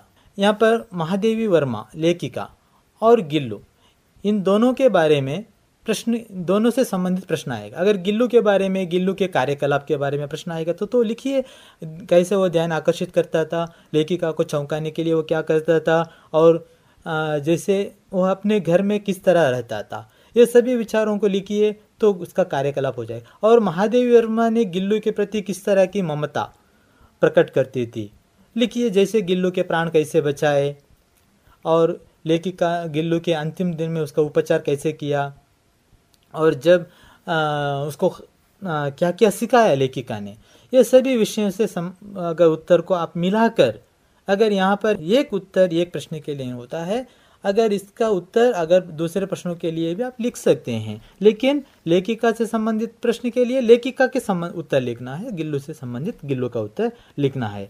और आगे आता है मेरा बचपन, एक बहुत अच्छा पाठ है। जैसे हमें जीवन में किस तरह गरीबी तो रहती है सबके लिए, तो गरीबी को हम निकाल कर किस तरह हम एक महान व्यक्ति बन सकते हैं, ये जैसे हमारा बचपन अब्दुल कलाम के बचपन के जैसे ही होगा हमारा बचपन भी, सही है ना गीता जी? हाँ, तो उसी तरह यहाँ पर अब्दुल कलाम अपने बारे में आत्मकथा के कथा में लिखते हैं। जैसे यहाँ पर हमें याद रखना है कि इस पाठ 4 अंक के लिए माना जाता है, विशेष माना जाता है। अगर 2 अंक के लिए भी प्रश्न आ सकता है, 3 अंक के लिए भी आ सकता है, और 1 वाक्य में उत्तर लिखने के लिए भी प्रश्न आ सकता है। याद रखिए इस अब्दुल कलाम के बचपन में माँ का प्रभाव, यानी माँ आशी अम्मा जी ने खाने में क्या क्या देती थी, यह एक प्रश्न के रूप में आ सकता है। और उनके पिता के बारे में देखेंगे तो जैनुल आबदीन की दिनचर्या कैसे शुरू होती थी और वह क्या काम करते थे, और नमाज के प्रासंगिकता के बारे में अपने बेटे अब्दुल कलाम को क्या बताते थे, उनके बारे में भी प्रश्न आ सकता है। अगर उनके चचेरे भाई शमशुद्दीन, तो उनके बारे में प्रश्न भी आ सकता है। शमशुद्दीन जैसे रामेश्वरम में एकमात्र पत्रिकाओं के वितरक थे, किस तरह वह पत्रिकाओं का वितरण काम करते थे, ये जैसे प्रश्न है, सभी पाठ्य पुस्तक में है इसके बारे में होता है, तो उसको थोड़ा ध्यान दीजिए। और याद रखिए यहाँ पर हर एक व्यक्तियों का परिचय भी हम, जलालुद्दीन के बारे में अगर देखेंगे तो जैसे बचपन अब्दुल कलाम के बचपन में जलालुद्दीन का प्रभाव कैसे पड़ा, जैसे वे किन किन विषयों के बारे में उन्हें बताते थे, ये सब विषय अगर देखते जाएंगे तो मेरा बचपन पाठ तो बहुत सरल है। ऐसे लगते हैं रुचि चटनी, रुचि सांभर। हाँ, तो देखिए चटनी तो लिखिए, मिल जाएगा ना, 1 आधा अंक तो भी मिल जाएगा। तो ऐसा भी है जैसे हमें चटनी तो पाठ सुनते समय हमें आस्वाद करते हैं, तो वो आस्वाद जो कक्षा में हुआ है परीक्षा में लिख के दिखाएं, आसान है ना, रुचि चटनी रुचि। सही है गीता जी। और बसंत की सच्चाई देखिए, एक एकांकी है। इस एकांकी में 2 मुख्य पात्र हमें जो प्रश्न के रूप में आने वाला है, जो बसंत और राजकिशोर। पता है बसंत एक शरणार्थी गरीब लड़का है, वो किस तरह ईमानदारी से जीता था, इसी के बारे में जैसे प्रश्न कैसे भी हो सकता है, लेकिन विषय किससे संबंध है, बसंत से है। बसंत ईमानदार लड़का था कैसे, बसंत ईमानदारी से जीता था कैसे, बसंत राजकिशोर से पैसे लेने से इनकार क्यों किया, बसंत राजकिशोर के पास क्यों नहीं लौटा, इस तरह कोई भी प्रश्न आ सकते हैं, लेकिन बसंत के बारे में लिखिए। अगर बाजार के दृश्य में जो बहुत सारे विषय यहाँ पर मिलते हैं, तो राजकिशोर से संबंधित प्रश्न आता है तो राजकिशोर के मानवीय व्यवहार का परिचय दीजिए, या राजकिशोर जैसे गरीबों के लिए हमदर्दी दिखाने वाले व्यक्ति थे कैसे, तो इस तरह के आदर्श व्यक्ति कैसे, इस तरह का प्रश्न आ सकता है। यह भी 3 अंक के लिए इस बार बसंत की सच्चाई पाठ का महत्व दिया गया है, यानी कि यहाँ पर 4 अंक के लिए पहले यह प्रश्न आता था, लेकिन इस बार 3 अंक के लिए है दिया जा रहा है। और आगे हम देखेंगे तो इंटरनेट क्रांति पाठ एक निबंध रूप का पाठ है। इस पाठ में 2 अंक के लिए यहाँ पर विशेषता दिया गया है, 3 अंक के लिए भी प्रश्न आ सकता है। देखिए बच्चे यहाँ पर 2 अंक या 3 अंक क्यों दिया गया है, इसका यह समझना चाहिए कि ಯಹ ನಿಬಂಧ ರೂಪಕ ಪಾಠ ಹೇ. ಇದೊಂದು ನಿಬಂಧ ರೂಪದ ಪಾಠ ಆಗಿರೋದ್ರಿಂದ ನಮಗೆ ಇದು ಈ ಪಾಠ ಬಹಳ ಸುಲಭವಾಗಿದೆ. ಆದರೆ ಇಲ್ಲಿ ವಿಷಯ ಏನು ಮಾಡಬೇಕಂತ ಹೇಳಿದ್ರೆ ನಿಮ್ಮ ಸ್ವಂತ ವಾಕ್ಯದಲ್ಲಿ ಬರೀಲಿಕ್ಕೆ ಆಗುವುದಿಲ್ಲ, ಸ್ವಲ್ಪ ಚೆನ್ನಾಗಿ ಓದ್ಕೊಂಡಿರ್ಬೇಕಾಗ್ತದೆ. ಪ್ರಶ್ನೋತ್ತರವನ್ನು ಕಲಿತ್ರೆ ಒಂದು ನಿಬಂಧ ಬರ್ತದೆ. ಹೌದು, ಹಾಗಾಗಿ ಇದು ಕೇಳುವ ಸಾಧ್ಯತೆಯೂ ಇದೆ. ಇಂಟರ್ನೆಟ್ ಏಕ್ ವರದಾನ ಹೇ ಶಾಪ್ ಅನ್ನುವಂಥ ರೀತಿಯಲ್ಲಿ ನಿಬಂಧ ಕೇಳಬಹುದು, ಇಲ್ಲಿ ಅನುರೂಪತನ್ನು ಕೇಳ್ಬೋದು. ಇಲ್ಲಿ ಎರಡೇ ಪಾಯಿಂಟ್ಸ್ ತಿಳ್ಕೊಂಡು ಒಂದು ಲಾಭ ಏನು ಹಾನಿ ಏನು ಅಂತ ತಿಳ್ಕೊಂಡ್ಬಿಟ್ರೆ ಸಾಕು. ಯಾವ ರೀತಿ ಸಂಚಾರ ಸೂಚನಾ के क्षेत्र में इंटरनेट का प्रयोग आता है, व्यापार और बैंकिंग में, बेरोजगारी को कैसे मिटा सकती है, ई गवर्नेंस में इसका लाभ कैसा है. ಹಾಗೇನೆ ಹಾನಿ ಅಂತ ಹೇಳಿದಾಗ ಕೆಲವೊಂದು ವಿಷಯಗಳು ಬರ್ತವೆ, ಹ್ಯಾಕಿಂಗ್, ಬ್ಯಾಂಕಿಂಗ್ ಫ್ರಾಡ್ जैसे इस तरह के जो भी विचार वहाँ पर दिए गए उसको देख लीजिए. निबंध के लिए भी होगा, प्रश्नोत्तर के लिए भी हो जाएगा. तो आगे हम देखेंगे तो ईमानदारों के सम्मेलन से. जैसे ईमानदारों के सम्मेलन पाठ, यह भी बहुत व्यंग्य रचना है. यह पाठ का विधा व्यंग्य रचना है. हरिशंकर परसाई जी बहुत सुंदर रीति से, जैसे बच्चों को यह पाठ सुनते समय मज़ा मिला होगा, है ना गीता जी? अच्छा मज़ा मिलेगा, क्योंकि लेखक जो ईमानदार सम्मेलन में भाग लेने के लिए जाते हैं अलग, जैसे उस पाठ में एक प्रश्न है, ईमानदारों के सम्मेलन में लेखक को क्या क्या अनुभव हुआ. अगर एक प्रश्न आप सीख ले जाएंगे तो सभी प्रश्नों के उत्तर मिल जाएगा वहाँ पर. जैसे चप्पलों की चोरी कैसे हुई, धूप का चश्मा कैसे चोरी हुआ, जैसे एक दिन, जैसे सम्मेलन में पहला दिन क्या हुआ, दूसरे दिन क्या हुआ, तीसरे दिन और अंत में जैसे ताला तक चोरी हो गई. तो इस तरह का जो विस्तार से हरिशंकर परसाई जी ने बताए हैं इस पाठ में, तो बहुत अच्छा है और लिख भी सकते हैं. और जिसके लिए दीर्घ प्रश्न तो नहीं आएगा, अवश्य एक वाक्य में लिखने के लिए या 2-3 वाक्य में उत्तर लिखने के 2 मार्क्स के लिए प्रश्न आ सकता है. जैसे यानी कि इस पाठ का आशय सामाजिक असंगति को प्रस्तुति करना. तो यह पाठ भी सरल है, बच्चे लिख सकते हैं. और दुनिया में पहला मकान, जैसे दुनिया में पहला मकान, यह एक लेख है मकड़े. ಈ ಪಾಠ ಬಹಳ ಸುಲಭ ಇದೆ. 2 ಮಾರ್ಕ್ಸಿಗೆ ಒಂದು ಪ್ರಶ್ನೆ ಬರ್ಬೋದು, ಅಥವಾ 1 ಮಾರ್ಕ್ಸಿಗೆ ಅನುರೂಪತ ಮತ್ತು ಏಕವಾಕ್ಯ ಮುತ್ತಲಿಕ್ಕೆ ಕೂಡ ಕೇಳಲಿಕ್ಕೂ ಸಾಕು. ಇದಕ್ಕೆ ಭಾಳ ವೇಟೇಜ್ ಕಡಿಮೆ ಕೊಟ್ಟಿದ್ದಾರೆ. ದುನಿಯಾ ಮೇ ಪಹಲಾ ಮಕಾನ್ ಆಮೇಲೆ ಈಮಾನ್ದಾರೋಕೆ ಸಮ್ಮೇಳನ ಪಾಠಕ್ಕೆ ಹೆಚ್ಚು ವೇಟೇಜ್ ಕೊಟ್ಟಿಲ್ಲ. 2 ಮಾರ್ಕ್ಸ್ ಅಥವಾ 3 ಮಾರ್ಕ್ಸಿಗೆ ಪ್ರಶ್ನೆಗಳನ್ನು ಕೇಳಬಹುದು. ಈ ದುನಿಯಾ ಮೇ ಪಹಲಾ ಮಕಾನ್ ಪಾಠದಲ್ಲಿ ನೋಡಿ ಮಕ್ಕಳೇ, ಇಲ್ಲಿ ಒಂದು ಇದು ಕಥೆಯ ರೂಪದಲ್ಲಿದೆ, ಆದರೆ ಇದೊಂದು ಲೇಖ ಅಂತ ಹೇಳ್ತೇವೆ ಪಾಠವನ್ನು ನಾವು. ಇಲ್ಲಿ ಮೊದಲನೇದಾಗಿ ದೋನೋ ದೋಸ್ತವನೇ ಜಂಗಲ್ ಕಿ ಓರ್ ಕ್ಯೂ ಚಲ್ ಪಡೆ ಅನ್ನುವಂಥ ಒಂದು ಪ್ರಶ್ನೆ ಆಗಿರ್ಬೋದು. ಅವ್ರ ಮಕಾನ್ ಬನಾನೆ ಕಾ ಉನ್ನೋನೆ ಕಾಮ್ ಕೈಸೆ ಶುರು ಕಿಯಾ, ಜೈಸೆ ಹಾಥಿ ಸೆ ಉನ್ನೋನೆ ಕ್ಯಾ ಪೂಛಾ, ಸಬ್ಸೆ ಪಹಲೆ ಹಾಥಿ ಸೆ ಮಿಲಾ ಅವ್ರ ಹಾಥಿ ಸೆ ಕ್ಯಾ ಪ್ರಶ್ನೆ ಪೂಛಾ ಅವ್ರ ಹಾಥಿ ಕಾ ಉತ್ತರ ಕ್ಯಾ ಹೇ. ಇಲ್ಲಿ ಜೈಸೆ ದೋಸ್ತೋನೆ ಜಾನುವರೋ ಸೆ ಕ್ಯಾ ಪೂಛಾ ಯಹ ತೋ ಮುಖ್ಯ ನಹೀ ಹೈ, जानवरों का उत्तर जो दिया गया इस पाठ में यह अति मुख्य है. जैसे हाथी ने क्या कहा, सांप ने क्या कहा, भैंस ने क्या कहा, अंत में मछली ने क्या कहा. तो ಇದು ಮುಖ್ಯ. ಇದನ್ನು ನೀವು ಒಂದು ಉತ್ತರದ ರೂಪಕ್ಕೆ ಕೂಡ ನಿಮಗೆ ಅನುಕೂಲ ಆಗ್ತದೆ. ಇನ್ನೊಂದು ಏನಂತ ಹೇಳಿದ್ರೆ, ಇಲ್ಲಿ ಅನುವಾದಕ್ಕೆ ಕೇಳುವಂಥ ಸಾಧ್ಯತೆ ಜಾಸ್ತಿ ಇದೆ. ಈ ಪಾಠ ಇಲ್ಲಿ ಯಾವುದಾದ್ರೂ 2 ಸರಳವಾಗಿರುವಂಥ 2-3 ವಾಕ್ಯ, ಜೈಸೆ ರಾಸ್ತೆ ಮೇ ಏಕ್ ತಾಲಾಬ್ ಮಿಲಾ, ತಾಲಾಬ್ ಮೇ ಏಕ್ ಬಡಿ ಮಛಲಿ ತೈರ್ ರಹಿ ತಿ, दोनों दोस्तों ने वहाँ ठहर गए. तो इस तरह के जो वाक्य वहाँ पर आए, सरल वाक्य, इसको अनुवाद में लिखने के लिए प्रश्न में इस तरह भी आ सकता है. तो रोबोट थोड़ा ಅನುವಾದ ಮೊದಲಿನಾಗೆ ಅಲ್ಲ ಸರ್, ಈಗ ಸ್ವಲ್ಪ ಬದಲಾವಣೆ. ಹಾಂ ಹೌದು, ನಾನು ಅದನ್ನು ಮುಂದೆ ಹೇಳಬೇಕಂತ ಇದೆ ಗೀತಾಜಿ, ನೀವು ಅದನ್ನು ಈಗ ಕೇಳ್ತಾ ಇದ್ದೀರಾ. ಏನಂದರೆ ಅನುವಾದ ಮೊದಲು ಏನು ಮಾಡ್ತಾಯಿದ್ರು, 4 ಅನುವಾದ ಕೇಳ್ತಾ ಇದ್ರು, 4 ವಾಕ್ಯ ರೂಪದಲ್ಲಿ ಕೊಡ್ತಾ ಇದ್ರು, ಅದಕ್ಕೆ 4 ಮಾರ್ಕ್ಸ್ ಇತ್ತು. ಈ ವರ್ಷ ಅನುವಾದಕ್ಕೆ ಮಾರ್ಕ್ಸ್ 3 ಇರೋದ್ರಿಂದ ಅದನ್ನು 3 ಮಾರ್ಕ್ಸಿನ ಪ್ರಶ್ನೆಯ ಜೊತೆಯಲ್ಲಿ ಕೊನೆಗೆ ಕೊಟ್ಟಿರ್ತಾರೆ. 3 ಮಾರ್ಕ್ಸಿನ ಒಟ್ಟು 9 ಪ್ರಶ್ನೆಗಳಿದೆ. ಅದರಲ್ಲಿ ಮೊದಲ 7 ಪ್ರಶ್ನೆಗಳು ಬಂದರೆ 8ನೇದು ಭಾವಾರ್ಥ ಇರ್ತದೆ, 9ನೇದು ಅನುವಾದ ಇರ್ತದೆ, ಅಲ್ಲೇ ಇರ್ತದೆ. ಅಲ್ಲಿ 3 ಸರಳ ವಾಕ್ಯಕ್ಕೆ ಪ್ಯಾರಾಗ್ರಾಫ್ ರೂಪದಲ್ಲಿ ಉತ್ತರ ಬರೆದು ಬಿಟ್ಟರೆ ಆಯಿತು. ಅದಕ್ಕೆ ಈಮಾನ್ದಾರೋಕೆ ಸಮ್ಮೇಳನ ಪಾಠವನ್ನು ಕೂಡ ನೋಡಿಕೊಂಡ್ರೆ ಒಳ್ಳೆಯದು. ಅಲ್ಲಿ ಕೂಡ ಸ್ಟೇಷನ್ ಪರ್ ಮೇರಾ ಖೂಬ್ ಸ್ವಾಗತ ಹುವಾ, 10 ಬಡಿ ಫೂಲ್ ಮಾಲಾಯ್ ಪೆಹನಾಯಿ ಗಯಿ, ಆಸ್ಪಾಸ್ ಕೋಯಿ ಮಾಲಿ ಹೋತಾ ತೋ ಫೂಲ್ ಮಾಲಾಯ್ ಬೇಚಲಿಯಾ ಕರ್ತಾ, ಇಸ್ ತರಕ್ಕೆ ಜೋ ವಾಕ್ಯ ವಾಪರ್ ದಿಯೇಗೆ ಅದನ್ನು ಕೂಡ ನೋಡಿಕೊಂಡ್ರೆ ಅದು ಅವರಿಗೆ ಅನುವಾದಕ್ಕೆ ಸ್ವಾಗತ. ಇಂಟರ್ನೆಟ್ ಕ್ರಾಂತಿಯಲ್ಲಿ ಕೂಡ ಅನುವಾದ ಕೇಳ್ತಾರೆ. ಸೊ ನಾನು ಅದನ್ನು ಅನುವಾದವನ್ನು ಮತ್ತೆ ಬೇಕಾದರೆ ಇನ್ನೂ ಅಷ್ಟು ಕೆಲವು ಅನುವಾದಗಳು ಯಾವ ಪಾಠ ಬಹಳ ಸುಲಭವಾಗಿ ಪಡಿಬಹುದು. ಇಲ್ಲಿ ಅದೇ ಹೇಳುವಂಥದ್ದು. ಇಲ್ಲಿ ದುನಿಯಾ ಅದರಲ್ಲಿ ಬಹುತೇಕ ಶಬ್ದಗಳು ಕನ್ನಡದ ಶಬ್ದಗಳಾಗಿರ್ತವೆ. ಅದನ್ನು ಬರೆದು ಬಿಟ್ಟರು ಕೂಡ ಮಕ್ಕಳಿಗೆ ಅಲ್ಲಿ ಸುಲಭದಲ್ಲಿ ಅಂಕವನ್ನು ಪಡಿಬಹುದು. ಈ ರೋಬೋಟ್ ಪಾಠ ಅನ್ನುವಂಥದ್ದು ಇಲ್ಲಿ ಮಕ್ಕಳಿಗೆ 3 ಅಂಕಕ್ಕೆ ಮಹತ್ವವನ್ನು ಕೊಟ್ಟಿದ್ದಾರೆ. ಇಲ್ಲಿ ಮಕ್ಕಳಿಗೆ ಗೊತ್ತಿದೆ ಧೀರಜ್ ಸಕ್ಸೇನಾ ಅನ್ನುವಂಥ ಇಲ್ಲಿ ಕೆಲವೊಂದು ಪಾತ್ರಗಳು ಬರುತ್ತೆ, ರೋಬೋನಿಲ್, ರೋಬೋದೀಪ್, ರೋಬೋಜೀತ್ ಈ ಥರದ ಮುಖ್ಯವಾಗಿ ಬರುವಂಥ ಪಾತ್ರಗಳು ಇದಾಗಿರ್ತವೆ.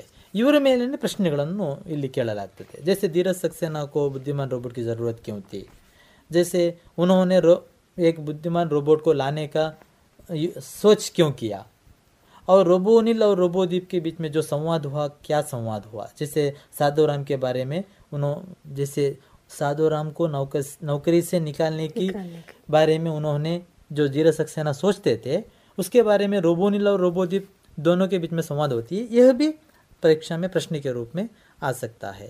और विज्ञान कथा का सार क्या है, जैसे कहानी को टाइप करते हुए रोबोनिल के मन में क्या हुआ, क्या परिवर्तन आया, इस तरह के जैसे कोई भी प्रश्न हो सकता है.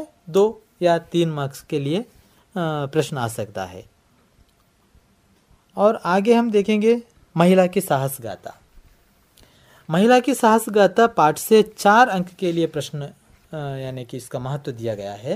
ಇಲ್ಲಿ 4 ಮಾರ್ಕ್ಸ್ ಅಂದರೆ ಒಂದು ಪ್ರಶ್ನೆ ಅಂತಲ್ಲ, 4 ಅಂಕದ ಮಹತ್ವವನ್ನು ಇದಕ್ಕೆ ನೀಡಲಾಗಿದೆ. 2 ಮಾರ್ಕ್ಸು 3 ಮಾರ್ಕ್ಸ್ ಬರ್ಬೋದು, 1 ಮಾರ್ಕ್ಸಿಗೂ ಪ್ರಶ್ನೆಯನ್ನು ಕೇಳ್ಬೋದು. ಬಹಳ ಸುಲಭನೂ ಇದೆ ಈ ಪಾಠ.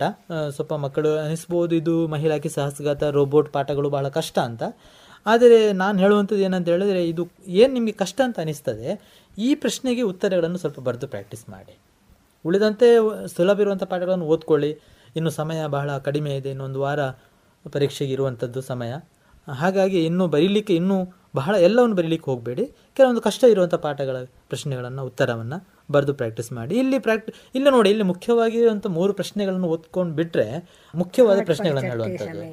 ಜೈಸೆ ದಕ್ಷಿಣ ಶಿಖರ್ ಪರ್ ಚರ್ಚೆ ಸಮಯ ಬಿಚೇಂದ್ರ ಪಾಲ್ ಕಾ ಅನುಭವಕ್ಕೆ और एवरेस्ट की चोटी पर पहुंचने के बाद उन्होंने क्या किया, तैयारी कैसे की, पहाड़ की चढ़ने की तैयारी कैसे की.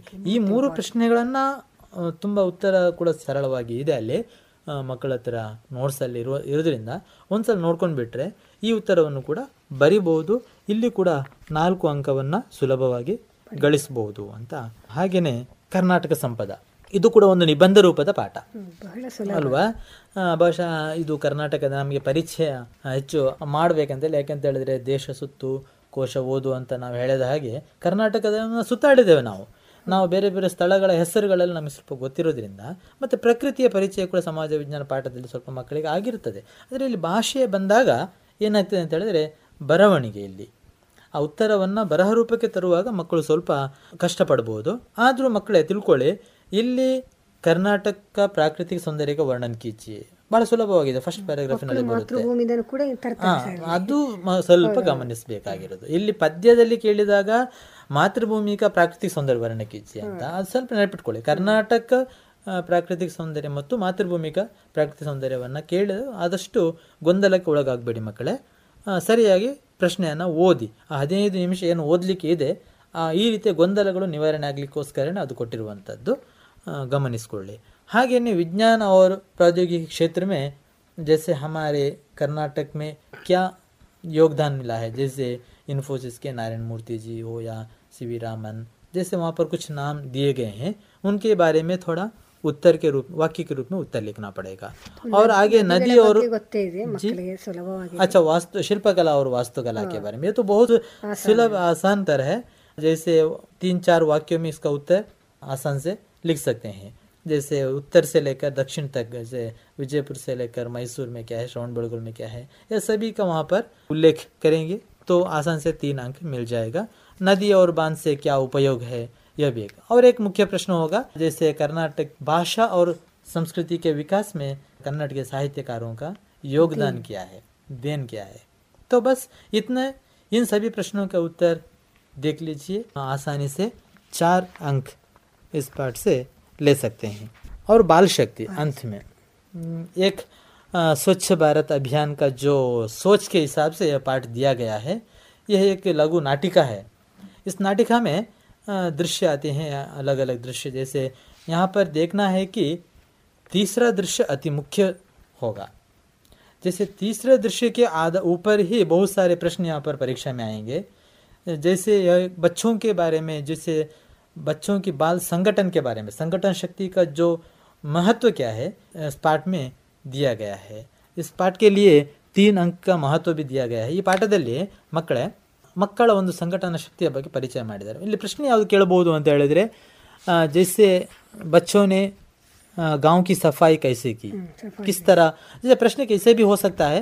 अगर आदर्श गांव कैसे बनाया जा सकता है, एक गांव को आदर्श गांव कैसे बनाया जाता है, और बच्चों ने जैसे एक गांव को एक नया जीवन कैसे प्रदान किया है.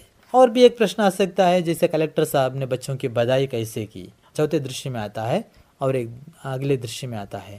तो इन प्रश्नों का उत्तर बहुत सरल रूप से वहाँ पर बताया गया है, ಸುಲಭವಾಗಿ ಕೊಟ್ಟಿದ್ದಾರೆ.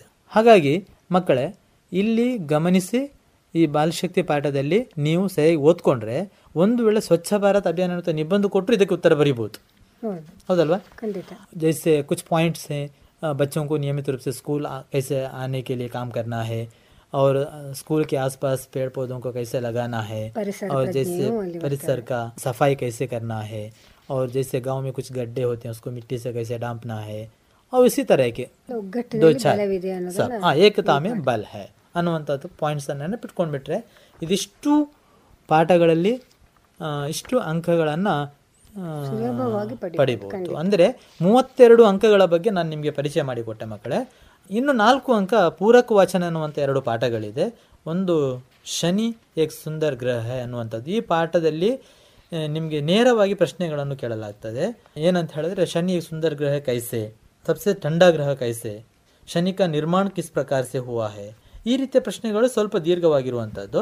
ಈ ಪಾಠ ನಿಮಗೆ ಇದೇನೋ ಪೂರಕ ವಾಚನ, ಇದೆರಡು ಮಾರ್ಕ್ಸಿಗೆ ಮಾತ್ರ ಕೇಳ್ತಾರೆ. ಯಾವುದೇ ಅನುರೂಪದಲ್ಲಿ ಆಗಲಿ ಅಥವಾ ಬೇರೆ ಯಾವ ಎಲ್ಲೂ ಕೂಡ ಇದನ್ನು ಕೇಳೋದಿಲ್ಲ. ಹೌದಲ್ವಾ? ಸೊ ಮತ್ತೆ ಅದರ ಮುಂದೆ ಇನ್ನೂ 2 ಪಾಠಗಳಿದೆ. ಒಂದು ಸತ್ಯಕ್ಕೆ ಮಹಿಮಾ, ಇನ್ನೊಂದು ನಾಗರಿಕೋಂಕೆ ಕರ್ತವ್ಯ ಅನ್ನುವಂಥದ್ದು. ಈ 2 ಪಾಠಗಳನ್ನು ನೀವು ಒಂದು ಪಾಠ ಓದ್ಕೊಂಡ್ಬಿಟ್ಟು ಸಾಕು ಮಕ್ಕಳು. 2 ಪಾಠವನ್ನು ಓದೋ ಅವಶ್ಯಕತೆ ಇಲ್ಲ. ನೆನಪಿಟ್ಕೊಳ್ಳಿ, ನಿಮಗೆ ಯಾವ ಪಾಠ ಸುಲಭ ಇದೆ ಈ 2ರಲ್ಲಿ, ಸತ್ಯಕ್ಕೆ ಮಹಿಮಾ ಅಥವಾ ನಾಗರಿಕೋಂಕೆ ಕರ್ತವ್ಯ. ಯಾಕೆ ಅಂತ ಹೇಳಿದ್ರೆ ಇದರಲ್ಲಿ ಚಾಯ್ಸ್ ಇರುತ್ತೆ. ಶನಿ ಪಾಠದಲ್ಲಿ ಕೂಡ ನಿಮಗೆ ಚಾಯ್ಸ್ ಇರುತ್ತೆ. ಅಲ್ಲಿ 2 ಪ್ರಶ್ನೆ ಕೇಳಲಾಗ್ತದೆ, ಅಲ್ಲಿ ಒಂದು ಉತ್ತರ ಬರೆದ್ರೆ ಆಯಿತು. ಮುಂದಿನ ಪ್ರಶ್ನೆಯಲ್ಲಿ ನಾಗರಿಕೋಂಕೆ ಕರ್ತವ್ಯ ಅಥವಾ ಸತ್ಯಕ್ಕೆ ಮಹಿಮಾದಲ್ಲಿ ಒಂದು ಚಾಯ್ಸ್ ಇರುತ್ತೆ, ನೀವು ಒಂದು ಪ್ರಶ್ನೆಗೆ ಉತ್ತರ ಬರೆದ್ರೆ ಆಯಿತು. ನಾಗರಿಕೋಂಕೆ ಕರ್ತವ್ಯ ಓದ್ಕೊಂಡ್ರೆ ನಿಮಗೆ ಸ್ವಲ್ಪ ಅನುಕೂಲ ಆಗುತ್ತೆ. ಹೇಗೆ ಅಂತ ಹೇಳಿದ್ರೆ, ಒಂದು ವೇಳೆ ಅದು ನಿಬಂಧಕ್ಕೂ ಕೇಳುವ ಸಾಧ್ಯತೆ ಇರ್ತದೆ. ಕೇಳಿದ್ದಾರೆ ಈ ಮುಂಚೆ ನಾಗರಿಕೋಂಕೆ ಕರ್ತವ್ಯ ಅನ್ನುವಂಥದ್ದು. ಹಾಗಾಗಿ ನೀವು ಅಲ್ಲಿ ಅನ್ವರ್ ಏನು ಹೇಳ್ತಾನೆ, ಅಕುಲ್ ಏನು ಹೇಳ್ತಾನೆ, ಸಲ್ಮಾ ಏನು ಹೇಳ್ತಾಳೆ, ಜಾರ್ಜ್ ಏನು ಹೇಳ್ತಾರೆ, ಪ್ರಬಂಧ ರೂಪದಲ್ಲಿ ಒಂದು ಪ್ರಬಂಧ ಅಲ್ಲಿ ಸ್ವಲ್ಪ ಸಂಭಾಷಣೆ ರೂಪದಲ್ಲಿದೆ. ಸೊ ಹೀಗೆ ನೋಡ್ಕೊಂಡ್ಬಿಟ್ರೆ ಅಲ್ಲಿ ಕೂಡ ನಿಮಗೆ 4 ಅಂಕವನ್ನು ಗಳಿಸ್ಬೋದು. ಒಟ್ಟಿಗೆ 32 ಪ್ಲಸ್ 4 36 ಅಂಕವನ್ನು ಸುಲಭವಾಗಿ ಪಡಿಬಹುದು ಅಂತ ಹೇಳಿ ನಿಮಗೆ ಹೇಳಲಿಕ್ಕೆ ಇಷ್ಟಪಡ್ತೇನೆ. ಹಾಗೆ ವ್ಯಾಕರಣದ ಬಗ್ಗೆನೂ ಕೂಡ 8 ಅಂಕವನ್ನು ಸುಲಭವಾಗಿ ಗಳಿಸಬಹುದು ಅಂತ ಹೇಳಿದ್ದೇನೆ. ನಮ್ಮ ಗೀತಾ ಮೇಡಮ್ ಅವರು 20 ಅಂಕ ಪದ್ಯಭಾಗವನ್ನು ಕೂಡ ನಿಮಗೆ ಪರಿಚಯಿಸಿಕೊಟ್ಟಿದ್ದಾರೆ. ಸೊ ಇನ್ನು ಉಳಿದಂತೆ ನೀವು ರಚನಾ ವಿಭಾಗದಲ್ಲಿ ಅಪಠಿತ ಗದ್ಯ ಏನಿದೆ ಮತ್ತು ನಿಬಂಧ ಪತ್ರಲೇಖನದ ಬಗ್ಗೆ. ಪತ್ರಲೇಖನ ನಮಗೆಲ್ಲ ಗೊತ್ತಿರುವಂಥದ್ದೇ. ಸೊ ಮಕ್ಕಳಿಗೆ ಪತ್ರ ಅಂತೂ ನಿಘಂಟ ಬರುವಂತಹದ್ದು. ಹೌದಲ್ವಾ? ಸೊ ಮಕ್ಕಳೇ ಕೇಳಿಕೊಳ್ಳಿ, ಮೇಡಮ್ ಕೂಡ ಹೇಳ್ತಾ ಇದ್ದಾರೆ. ದಿನಾಂಕ ಪ್ರತಿಯೊಂದು ಸ್ಟೆಪ್ ಬೈ ಸ್ಟೆಪ್ಪಿಗೆ ಅದಕ್ಕೆ ಮಾರ್ಕ್ಸ್ ಇದೆ.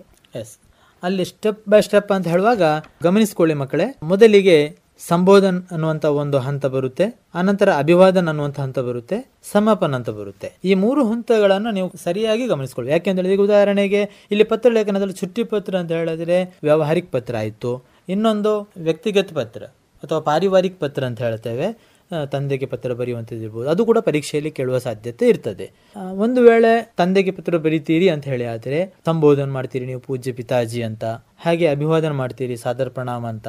ಆಮೇಲೆ ನಿಮಗೆ ಸಂಬಂಧಿಸಿದಂತೆ ಒಂದು 2-3 ವಾಕ್ಯ ಕಲೆವರ್ ಅಂತ ಹೇಳ್ತೇವೆ, ಪತ್ರಿಕಾ ಕಲೆವರ್ ಬಾಡಿ ಆಫ್ ದ ಲೆಟರ್ ಏನಿದೆ ಅದೊಂದು 3 ವಾಕ್ಯದಲ್ಲಿ ಬರೀತೀರಿ. ಜೈಸೆ ಮೈ ಸಕುಶಲ್ ಹೂँ, ಪಢಾಯಿ ಕೆ ಬಾರೆ ಮೇ, ಅಗರ್ ಪರೀಕ್ಷಾ ಮೇ ಜೋ ಅಂಕ ಆಯೆ ಹೈ ಉಸ್ಕೆ ಬಾರೆ ಮೇ ಜೋ ಉಲ್ಲೇಖ ಕರ್ತೆ ಹೈ, ಔರ್ ಅಂತ್ ಮೇ समापन करते हैं आपका प्रिय पुत्र, इस तरह.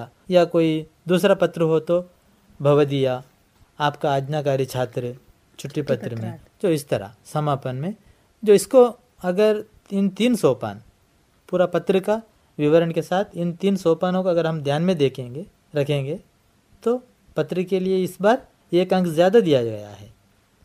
पिछले वर्ष 4 अंक था, इस वर्ष 5 अंक हो गया अधिक। तो 5 अंक लेने का एक अच्छा सा अवसर मौका है, तो बच्चे अपने हाथ से नहीं छूटने दीजिए इसे। ಇದನ್ನು ಕಳ್ಕೊಳ್ಬೇಡಿ, ಮಿಸ್ ಮಾಡ್ಕೊಳ್ಬೇಡಿ, ಯಾಕೆಂದರೆ ನಿಮಗೆ ಶಾಲೆಯಲ್ಲಿ ಚುಟ್ಟಿ ಪತ್ರ ಅಂತೂ ತುಂಬ ಚೆನ್ನಾಗಿ ತಯಾರು ಮಾಡಿದ್ದೀರಿ. ಬಹುತೇಕ ವಿದ್ಯಾರ್ಥಿಗಳು ಚುಟ್ಟಿ ಪತ್ರವನ್ನು ಬರೆದೇ ಬರೀತಾರೆ ಅಲ್ವಾ ಮೇಡಮ್? ಹಾಗಾಗಿ ಅವರಿಗೆ ಅಲ್ಲಿ 5 ಅಂಕವನ್ನು ಸುಲಭವಾಗಿ ಗಳಿಸಬಹುದು. ಇದು ಬಿಟ್ಟರೆ ನಿಬಂಧದ ಬಗ್ಗೆ ಈಗಾಗಲೇ ನಾವು ಪಾಠದಲ್ಲಿ ಕೆಲವೊಂದು ಗದ್ಯ ಪಾಠದ ಬಗ್ಗೆ ಹೇಳ್ತಾ ಹೋದೆ. ನಾನು ಇಂಟರ್ನೆಟ್ ಕ್ರಾಂತಿ ಬಗ್ಗೆ ಹೇಳಿದೆ, ಅಲ್ಲಿ ಮಕ್ಕಳು ಜನಸಂಖ್ಯಾಕಿ ಸಮಸ್ಯೆ ಒಂದು ನಿಬಂಧ ಪುಸ್ತಕದಲ್ಲೇ ಇದೆ, ಅದನ್ನು ಹೇಗಿದೆ ಅದನ್ನು ಹಾಗೆ ಓದ್ಕೊಂಡು ಬಿಟ್ರೆ ಅದು ಕೂಡ ಒಂದು ಬರಬಹುದು. ಇದು ಬಿಟ್ರೆ ನಾಗರಿಕರಿಗೆ ಕರ್ತವ್ಯ ಪ್ರಬಂಧ ಬರೆಯುವಾಗ ಸ್ಟೆಪ್ ಬೈ ಸ್ಟೆಪ್ ಅದನ್ನ ಹೇಳಬೇಕು ಮಕ್ಕಳಿಗೆ. 3 ಹಂತಗಳು ಮುದ್ದೆ ಮಾಡ್ಬಿಡ್ತಾರೆ, ಅಲ್ಲಿ ಮಾರ್ಕ್ಸ್ ಕಟ್ ಆಗುತ್ತೆ. ಹೌದು ಮಕ್ಕಳ, ಇಲ್ಲಿ ನಿಬಂಧವನ್ನ ನೀವು ಬಹಳ ದೀರ್ಘವಾಗಿಯೇನು ಬರೀಬೇಕಂತ ಇಲ್ಲ, 10ರಿಂದ 15 ವಾಕ್ಯದ ಒಳಗಡೆ ಮುಗಿಸಿದ್ರೆ ಸಾಕು, ನಿಮಗೆ 4 ಮಾರ್ಕ್ಸ್ ಸಿಕ್ಕೇ ಸಿಗ್ತದೆ. 2-3 ಪೇಜನ್ನು ಅದನ್ನೇ ಕೊಂಡೋಗ್ತಾರೆ, ಬರೆದದ್ದನ್ನೇ ಮತ್ತೆ ಬರೆಯುವುದು ಅವಶ್ಯಕತೆ ಇರುವುದಿಲ್ಲ. ಮತ್ತೆ ನೀವು ಎಷ್ಟೇ ಬರೆದರೂ ಕೂಡ ನೀವು ಅಲ್ಲಿ ವಿಷಯ ಇಲ್ಲ ಅಂತ ಹೇಳಿದ್ರೆ ನೀವು ಬರೆಯುವಂಥದ್ದು ವ್ಯರ್ಥ ಆಗಿಬಿಡ್ತದೆ. ಹಾಗಾಗಿ ನೀವು ವಿಷಯ ಎಷ್ಟು ಸಂಕ್ಷಿಪ್ತವಾಗಿ ಬೇಕಾಗಿರುವಷ್ಟನ್ನು ಮಾತ್ರ, ಅನಾವಶ್ಯಕ ವಿಷಯಗಳನ್ನು ತುಂಬಿಸ್ಲಿಕ್ಕೆ ಹೋಗಬೇಡಿ. ಇಲ್ಲಿ ಮೊದಲನೇದಾಗಿ PTK ಅನ್ನುವಂಥ ಒಂದು ಹಂತ ಬರುತ್ತೆ, ಪ್ರಸ್ತಾವನಾ ವಿಷಯ ವಿಸ್ತಾರ ಅನ್ನುವಂಥ 2ನೇ ಹಂತ ಬರುತ್ತೆ, ಕೊನೆಯದಾಗಿ ಉಪಸಂಹಾರ ಅಂತ ಒಂದು ಹಂತ ಬರುತ್ತೆ, ಹೌದಲ್ವಾ? ಈ ಯಾವುದೇ ಪ್ರಬಂಧ ಕೊಡಲಿ, ನಿಬಂಧ ಏನು ಮಾಡಬೇಕು, ಪ್ರಸ್ತಾವನೆ ಅಂತ ಹೇಳಿದಾಗ ಅದಕ್ಕೆ ಪತ್ರದ ಏನು ನಾವು ವಿಷಯ ಬರೀಲಿಕ್ಕಿದ್ದೇವೆ ಮುಂದೆ. ಈಗ ಉದಾಹರಣೆ ಇಂಟರ್ನೆट क्रांति का मतलब क्या है, इसको लिखो. नागरिकों करते हुए निबंध दिया गया है, नागरिक किसे कहते हैं, ये उसको इस विचार को ಪ್ರಸ್ತಾವನೆ ಮೇಲೆ ಲಿಖೋ, ಬರೀರಿ ಮಕ್ಕಳೇ. ನಾಗರಿಕ ಅಂದರೆ ಏನು ಒಂದು, ಅಥವಾ ವನ ಮಹೋತ್ಸವದ ಬಗ್ಗೆ ನಿಬಂಧ ಅನ್ನುವಂಥದ್ದು ಒಂದು ಒಳ್ಳೆಯ ಸ್ಲೋಗನ್, ಯಾವುದೋ ಒಂದು ಸೂಕ್ತಿಗೆ ಸಾಥ್ ಮೇ ಶುರು ಕರೆಂಗೆ ತೋ ಅವ್ರು ಬಿ ಸುಂದರ ಹೋ ಜಾಯೇಗಾ ನಿಬಂಧ, ಹೌದಲ್ವಾ? ಸೊ ಇದನ್ನೊಂದು ಗಮನಿಸಿಕೊಳ್ಳಿ. ಹೌದು, ಅದಕ್ಕೆ ನಿಮಗೆ ಸ್ವಲ್ಪ ಅಂದರೆ ಆ ಪತ್ರವನ್ನು ಆ ನಿಬಂಧವನ್ನು ಓದಿದ ತಕ್ಷಣ ಅಟ್ರಾಕ್ಷನ್ ಆಗಿಬಿಡುತ್ತೆ, ಯುವಲೆಟ್ರಿಗೆ ನೀವು ಸೆಳಿತೀರಾ. ಸೊ ಮಕ್ಕಳೇ, ಇಲ್ಲಿ 4 ಮಾರ್ಕ್ಸ್ ನಿಬಂಧಕ್ಕೆ ಇರುವುದರಿಂದ ಪ್ಯಾರಾಗ್ರಾಫ್ ಚೇಂಜ್ ಮಾಡ್ತಾ ಹೋಗ್ಲಿ, ಕನಿಷ್ಠ ಒಂದು 4 ಪ್ಯಾರಾಗ್ರಾಫನ್ನಾದರೂ ಬರೆಯಿರಿ. ಒಂದು ವಿಷಯ ವಿಸ್ತಾರದಲ್ಲಿ ಒಂದು 2 ಪ್ಯಾರಾಗ್ರಾಫ್ ಇರಲಿ. ಉಪಸಂಹಾರ, ಕೊನೆಗೆ ಉಪಸಂಹಾರ ಬರುತ್ತೆ, ಉಪಸಂಹಾರದಲ್ಲಿ ಯಾವುದೋ ಒಂದು ವಿಷಯವನ್ನು ಅಂದರೆ ಅದಕ್ಕೆ ಮುಕ್ತಾಯ ಅಂತ ಹೇಳ್ತೇವೆ, ಅಂದರೆ ಅಲ್ಲಿ ಆ ವಿಷಯವನ್ನು ಬೇಕಾದರೆ ಕ್ರೋಢೀಕರಿಸಿ ಸ್ವಲ್ಪ ಬರೆದು ಬಿಟ್ಟರು ಸಾಕು, ಒಂದು 2-3 ವಾಕ್ಯ ಬರೆದು ಬಿಟ್ಟರೆ ಉಪಸಂಹಾರ. ಬಂದಾಗಲೇ ಯಾವುದಾಗಲಿ ಯಾವುದನ್ನೂ ಬಿಡದಾಗೆ ಮಕ್ಕಳಿಗೊಂದು ಹೇಳ್ಬೇಕು. ಕೆಲವು ಮಕ್ಕಳು ಬರೀ ನಂಬರ್ಸ್ ಹಾಕ್ತಾರೆ, ಮತ್ತೆ ಅಂತ ಬಿಟ್ಟು ಮತ್ತೆ ಬರಿತೇನೆ ಪ್ರಯತ್ನ ಆಗಲ್ಲ. ಬರೀರಿ, ಯಾವುದೇ ಪ್ರಶ್ನೆಯನ್ನ ಖಾಲಿ ಬಿಡಬೇಡಿ ಮಕ್ಕಳೇ. ಇದು ಇಷ್ಟು ವಿಷಯವನ್ನ ನಾವು ನಿಮ್ಮ ಮುಂದೆ ಪ್ರಸ್ತುತಪಡಿಸಿದ್ದೇವೆ. ಅನುವಾದದ ಬಗ್ಗೆ ಕೂಡ ನಾನು ಆವಾಗಲೇ ಹೇಳಿದೆ. ಇಂಟರ್ನೆಟ್ ಕ್ರಾಂತಿ, ಕರ್ನಾಟಕ ಸಂಪದ, ಇಮಾನ್ದಾರೋಂ ಕೆ ಸಮ್ಮೇಳನ್ ಮೇ, ಹಾಗೆಯೇ ದುನಿಯಾ ಮೇ ಪೆಹ್ಲಾ ಮಕಾನ್, ಈ ಒಂದು 4 ಪಾಠಗಳಿಗೆ ಹೆಚ್ಚು ಒತ್ತು ಕೊಡಿ. ಪಾಠದಲ್ಲಿ ಬಂದಿರುವಂತಹ ಸಣ್ಣ ಪ್ಯಾರಾಗ್ರಾಫನ್ನು ಓದ್ಕೊಳ್ಳಿ, ಯಾವುದೋ ದೊಡ್ಡ ಪ್ಯಾರಾಗ್ರಾಫನ್ನು ಓದಲಿಕ್ಕೆ ಹೋಗೋದು ಬೇಡ. ಸರಳವಾಗಿರುವಂಥ ವಾಕ್ಯಗಳನ್ನೇ ಪರೀಕ್ಷೆಯಲ್ಲಿ ಕೇಳ್ತಾರೆ. ಹಾಗೆಯೇ ಅಪಠಿತ ಗದ್ಯದ ಬಗ್ಗೆ ಮಾತ್ರ ನಿಮಗೆ ಒಂದು ಹೊಸ ಪರಿಚಯ ಆಗಿರ್ತದೆ ಮಕ್ಕಳೇ. ಯಾಕೆಂತ ಹೇಳಿದ್ರೆ ಉಳಿದಂಥ ಪ್ರಶ್ನೆಗಳೆಲ್ಲ ರಿಪೀಟ್ ಆಗಿರ್ಬೋದು, ವ್ಯಾಕರಣದ ಪಾಯಿಂಟ್ಸ್ಗಳು ಕೂಡ ರಿಪೀಟ್ ಆಗಿ ಬರ್ಬೋದು, ಅನುವಾದನೂ ರಿಪೀಟ್ ಆಗಿ ಬರ್ಬೋದು. ಆದರೆ ಪ್ಯಾರಾಗ್ರಾಫ್ ಅಪಠಿತ ಗದ್ಯ ಏನಿದೆ ಇದು ಔಟ್ ಆಫ್ ಸಿಲೆಬಸ್ ಆಗಿರ್ತದೆ ಅಲ್ವಾ? ಸೊ ಅಲ್ಲಿ ಔಟ್ ಆಫ್ ಸಿಲೆಬಸ್ ಆಗಿರೋದ್ರಿಂದ ಇಲ್ಲಿ ಕೂಡ ನೀವು ಗೊಂದಲಕ್ಕೆ ಭಯಪಡಬೇಕಂತ ಏನಿಲ್ಲ. ನಿಮಗೆ ಆ ಪ್ರಶ್ನೆಗಳನ್ನು ನೋಡಿದ ತಕ್ಷಣ ಪ್ಯಾರಾಗ್ರಾಫಿನಲ್ಲಿ ಉತ್ತರಗಳು ಹೈಲೈಟ್ ಆಗ್ತಾ ಇರ್ತವೆ, ಬಹುಶಃ ನಿಮ್ಮ ಕಣ್ಣಿಗೆ ಅದು ರಿಫ್ಲೆಕ್ಟ್ ಆಗ್ತಾ ಇರ್ತದೆ. ನಾನು ಇಲ್ಲಿದ್ದೇನಂತ ವಾಕ್ಯ ಹೇಳುತ್ತೆ, ಆ ರೀತಿಯಾಗಿ ಇರುತ್ತೆ. ಹಾಗಾಗಿ ನೀವು ಪ್ಯಾರಾಗ್ರಾಫನ್ನು ಓದದೆ ಬರೀಲಿಕ್ಕೆ ಶುರು ಮಾಡಿಬಿಟ್ರೆ ನಿಮ್ಮ ಉತ್ತರಗಳು ತಪ್ಪಾಗ್ಬೋದು. ನನಗನಿಸಿದ ಹಾಗೆ ಈ ಪ್ಯಾರಾಗ್ರಾಫಿನಲ್ಲಿ 4 ಎಲ್ಲ ಮಕ್ಕಳು ತೆಗಿತಾರೆ. ಏನು ಹೇಳ್ತೀರಾ ಗೀತಾ ಮೇಡಮ್? ಖಂಡಿತ ಖಂಡಿತ ಸರ್. ಸೊ ಇದಿಷ್ಟು ವಿಷಯಗಳನ್ನು ಸೇರಿಸಿ ನಾವು ಒಟ್ಟು 80 ಅಂಕಕ್ಕೆ ನಿಮ್ಮ ಪ್ರಶ್ನ ಪತ್ರಿಕೆಯ ರೂಪುರೇಷೆ ಅಂದರೆ ಡಿಸೈನ್ ಹೇಗಿರುತ್ತೆ, ಪ್ರಶ್ನೆಗಳು ಯಾವ ವಿಭಾಗದಲ್ಲಿ ಹೇಗೆ ಕೇಳಲಾಗ್ತದೆ ಮತ್ತು ಪಾಠದ ವೇಟೇಜ್, ಒಂದೊಂದು ಪಾಠಕ್ಕೆ ಎಷ್ಟೆಷ್ಟು ವೇಟೇಜನ್ನು ಕೊಟ್ಟಿದ್ದಾರೆ ಅನ್ನೋದನ್ನು ಕೂಡ ನಾವು ನಿಮಗೆ ಹೇಳಿದ್ದೇವೆ. ಸೊ ಇದು ಗಮನಿಸಿಕೊಂಡು ಕೆಲವು ಮಕ್ಕಳಿಗೆ ಏಕ್ಸೆ ಸೌತಕ್ಕೆ ಸುಲಭ ರೀತಿಯಲ್ಲಿ ಬರ್ತಾರೆ ಸರ್. ಸರಿ, ಕೆಲವರು ಅದನ್ನು ಕಲಿಯಲಿಕ್ಕೆ ಕಷ್ಟಪಡ್ತಾರೆ. ಸಂಖ್ಯೆ ಅದರಲ್ಲಿ ಕೂಡ ಸಂಖ್ಯೆಗಳ ಆಸಾನ್ ತನಿಖೆ ಕೂಡ ಇದೆ ಪದ್ಯ ರೂಪದಲ್ಲಿ. ಹೇಳಿ ಮೇಡಮ್. एक दो तीन चार पाँच छः सात आठ नौ दस ग्यारह बारह तेरह चौदह पंद्रह सोलह सत्रह अठारह उन्नीस बीस. ಇಷ್ಟೊರೆಗೆ ಎಲ್ಲರೂ ಹೇಳ್ತಾರೆ ಮಕ್ಕಳೇ, ಆದರೆ ನಾವು ಬೀಸ್ನ ಮೇಲೆ ಹೇಳೋಕೆ ಸ್ವಲ್ಪ ಗಡಿಬಿಡಿ ಮಾಡ್ತಾರೆ. ಬೀಸ್ ಈಸ್ ಈಸ್ ಮೇಲೆ 30ರ ತನಕ ಆ ಥರ ಹೋಗೋದು. ಆಮೇಲೆ 30 30 ಅಲ್ಲಿ ಕೂಡ 30 30 30 ಮೇಲೆ ಬರಬೇಕು. 40 40 ಲೀಸ್ ಬರಬೇಕು. ಈ ಥರ ತಿಳ್ಕೊಂಡ್ರೆ 100ರ ಕೂಡ ಆಸಾನ ಸುಲಭದ ರೀತಿಯಲ್ಲಿ ನಾವು ಹೇಳಲಿಕ್ಕೆ ಸಾಧ್ಯ. ಸೊ ಹೀಗೆ ಸಂಖ್ಯೆಯನ್ನು ಕೂಡ ನೀವು ಕಲಿಯಿರಿ. ಸೊ ಎಲ್ಲವನ್ನು ಕೂಡ ಪರೀಕ್ಷೆ ಭಯ ಬೇಡ, ನೀವು ಹಬ್ಬದಂತೆ ಆಚರಿಸಿ. ಈ ವರ್ಷ ಭಾಳ ತಡವಾಗಿ ಪರೀಕ್ಷೆ ಆರಂಭ ಆಗ್ತಾ ಇದ್ದರೂ ಕೂಡ ಈಗ ಸಿಕ್ಕಿರುವಂಥ ರಜೆಯಲ್ಲಿ ನೀವು ಓದದಿದ್ದರೂ ಕೂಡ ಏನು ಮಾಡಿದ್ದೀರಿ ಅನ್ನುವಂಥದ್ದು ಶಿಕ್ಷಕರಿಗೂ ಗೊತ್ತಿಲ್ಲ. ಆದರೂ ನೀವು ಓದಿರುವಂಥದ್ದು ಅಕಾಡೆಮಿಕ್ ಒಂದು ಇಡೀ ವರ್ಷ ಏನು ಓದಿದ್ದೀರಾ, ಪರೀಕ್ಷೆಗೆ ಏಪ್ರಿಲಿಗೆ ನೀವು ತಯಾರಾಗಿದ್ದೀರಾ, ಆ ವಿಷಯಗಳನ್ನು ಈಗ ಮತ್ತೊಮ್ಮೆ ನೀವು ನೆನಪಿಸುವುದಷ್ಟೇ ನಿಮ್ಮ ಕೆಲಸ ಆಗಿರ್ತದೆ, ಪುನರ್ಮನನ. ಅದಕ್ಕೆ ಒಂದಷ್ಟು ಸಲಹೆಯನ್ನು ನಾವು ಕೊಟ್ಟಿದ್ದೇವೆ. ಇದನ್ನು ನೀವು ಸ್ವೀಕರಿಸಿಕೊಂಡು ಬರೆಯುವ ಮೂಲಕ ಚೆನ್ನಾಗಿ ನಿಮ್ಮ ಪರ್ಫಾರ್ಮೆನ್ಸನ್ನು ತೋರಿಸಿ ಅಂತ ಹೇಳಿ ನಿಮಗೆಲ್ರಿಗೂ ಒಳ್ಳೆಯದಾಗಲಿ. ಜೈಸೆ ಏಕ್ ಅಂತ್ ಮೇ ಏಕ್ ಕಹಾ ಜೈಸೆ ವಾಕ್ಯ ಮೇ ಬತಾವುಂಗಾ ಕಿ ಭಗವಾನ್ ಕೆ ಘರ್ ಮೇ ದೇರ್ ಹೈ ಅಂಧೇರಾ ನಹೀ ಹೈ. ಜೋ ಪರೀಕ್ಷಾ ದೇರಿ ಸೆ ಹೋ ರಹಾ ಹೈ ಲೇಕಿನ್ ತುಮಾರೆ ಜೀವನ್ ಮೇ ಕಭಿ ಅಂಧೇರಾ ನಹೀ ಹೋಗಾ. ಪರೀಕ್ಷಾ ತುಮಾರೆ ಜೀವನ್ ಮೇ ಪ್ರಕಾಶ್ ಉಜ್ವಲ್ ಲಾಯೇಗಾ. तो आप सबको शुभकामनाएं कहते हुए मैं अपना बात समाप्त करता हूं. धन्यवाद. ಇದುವರೆಗೆ ಎಸ್ಎಸ್ಎಲ್ಸಿ ಪರೀಕ್ಷೆಗೆ ಪೂರಕವಾಗಿ ಹಿಂದಿ ಭಾಷಾ ವಿಷಯದಲ್ಲಿ ಪಂಜಿಕಲ್ಲು ಸರ್ಕಾರಿ ಪ್ರೌಢಶಾಲಾ ಶಿಕ್ಷಕರಾದ ಇಮ್ತಿಯಾಸ್ ಮತ್ತು ಇರ್ದೆ ಉಪ್ಪಳಿಗೆ ಸರ್ಕಾರಿ ಪ್ರೌಢಶಾಲಾ ಶಿಕ್ಷಕರಾದ ಗೀತಾ ಕುಮಾರಿ ಎನ್ಎ ಇವರಿಂದ ರೇಡಿಯೋ ಪಾಠ ಕೇಳಿದಿರಿ.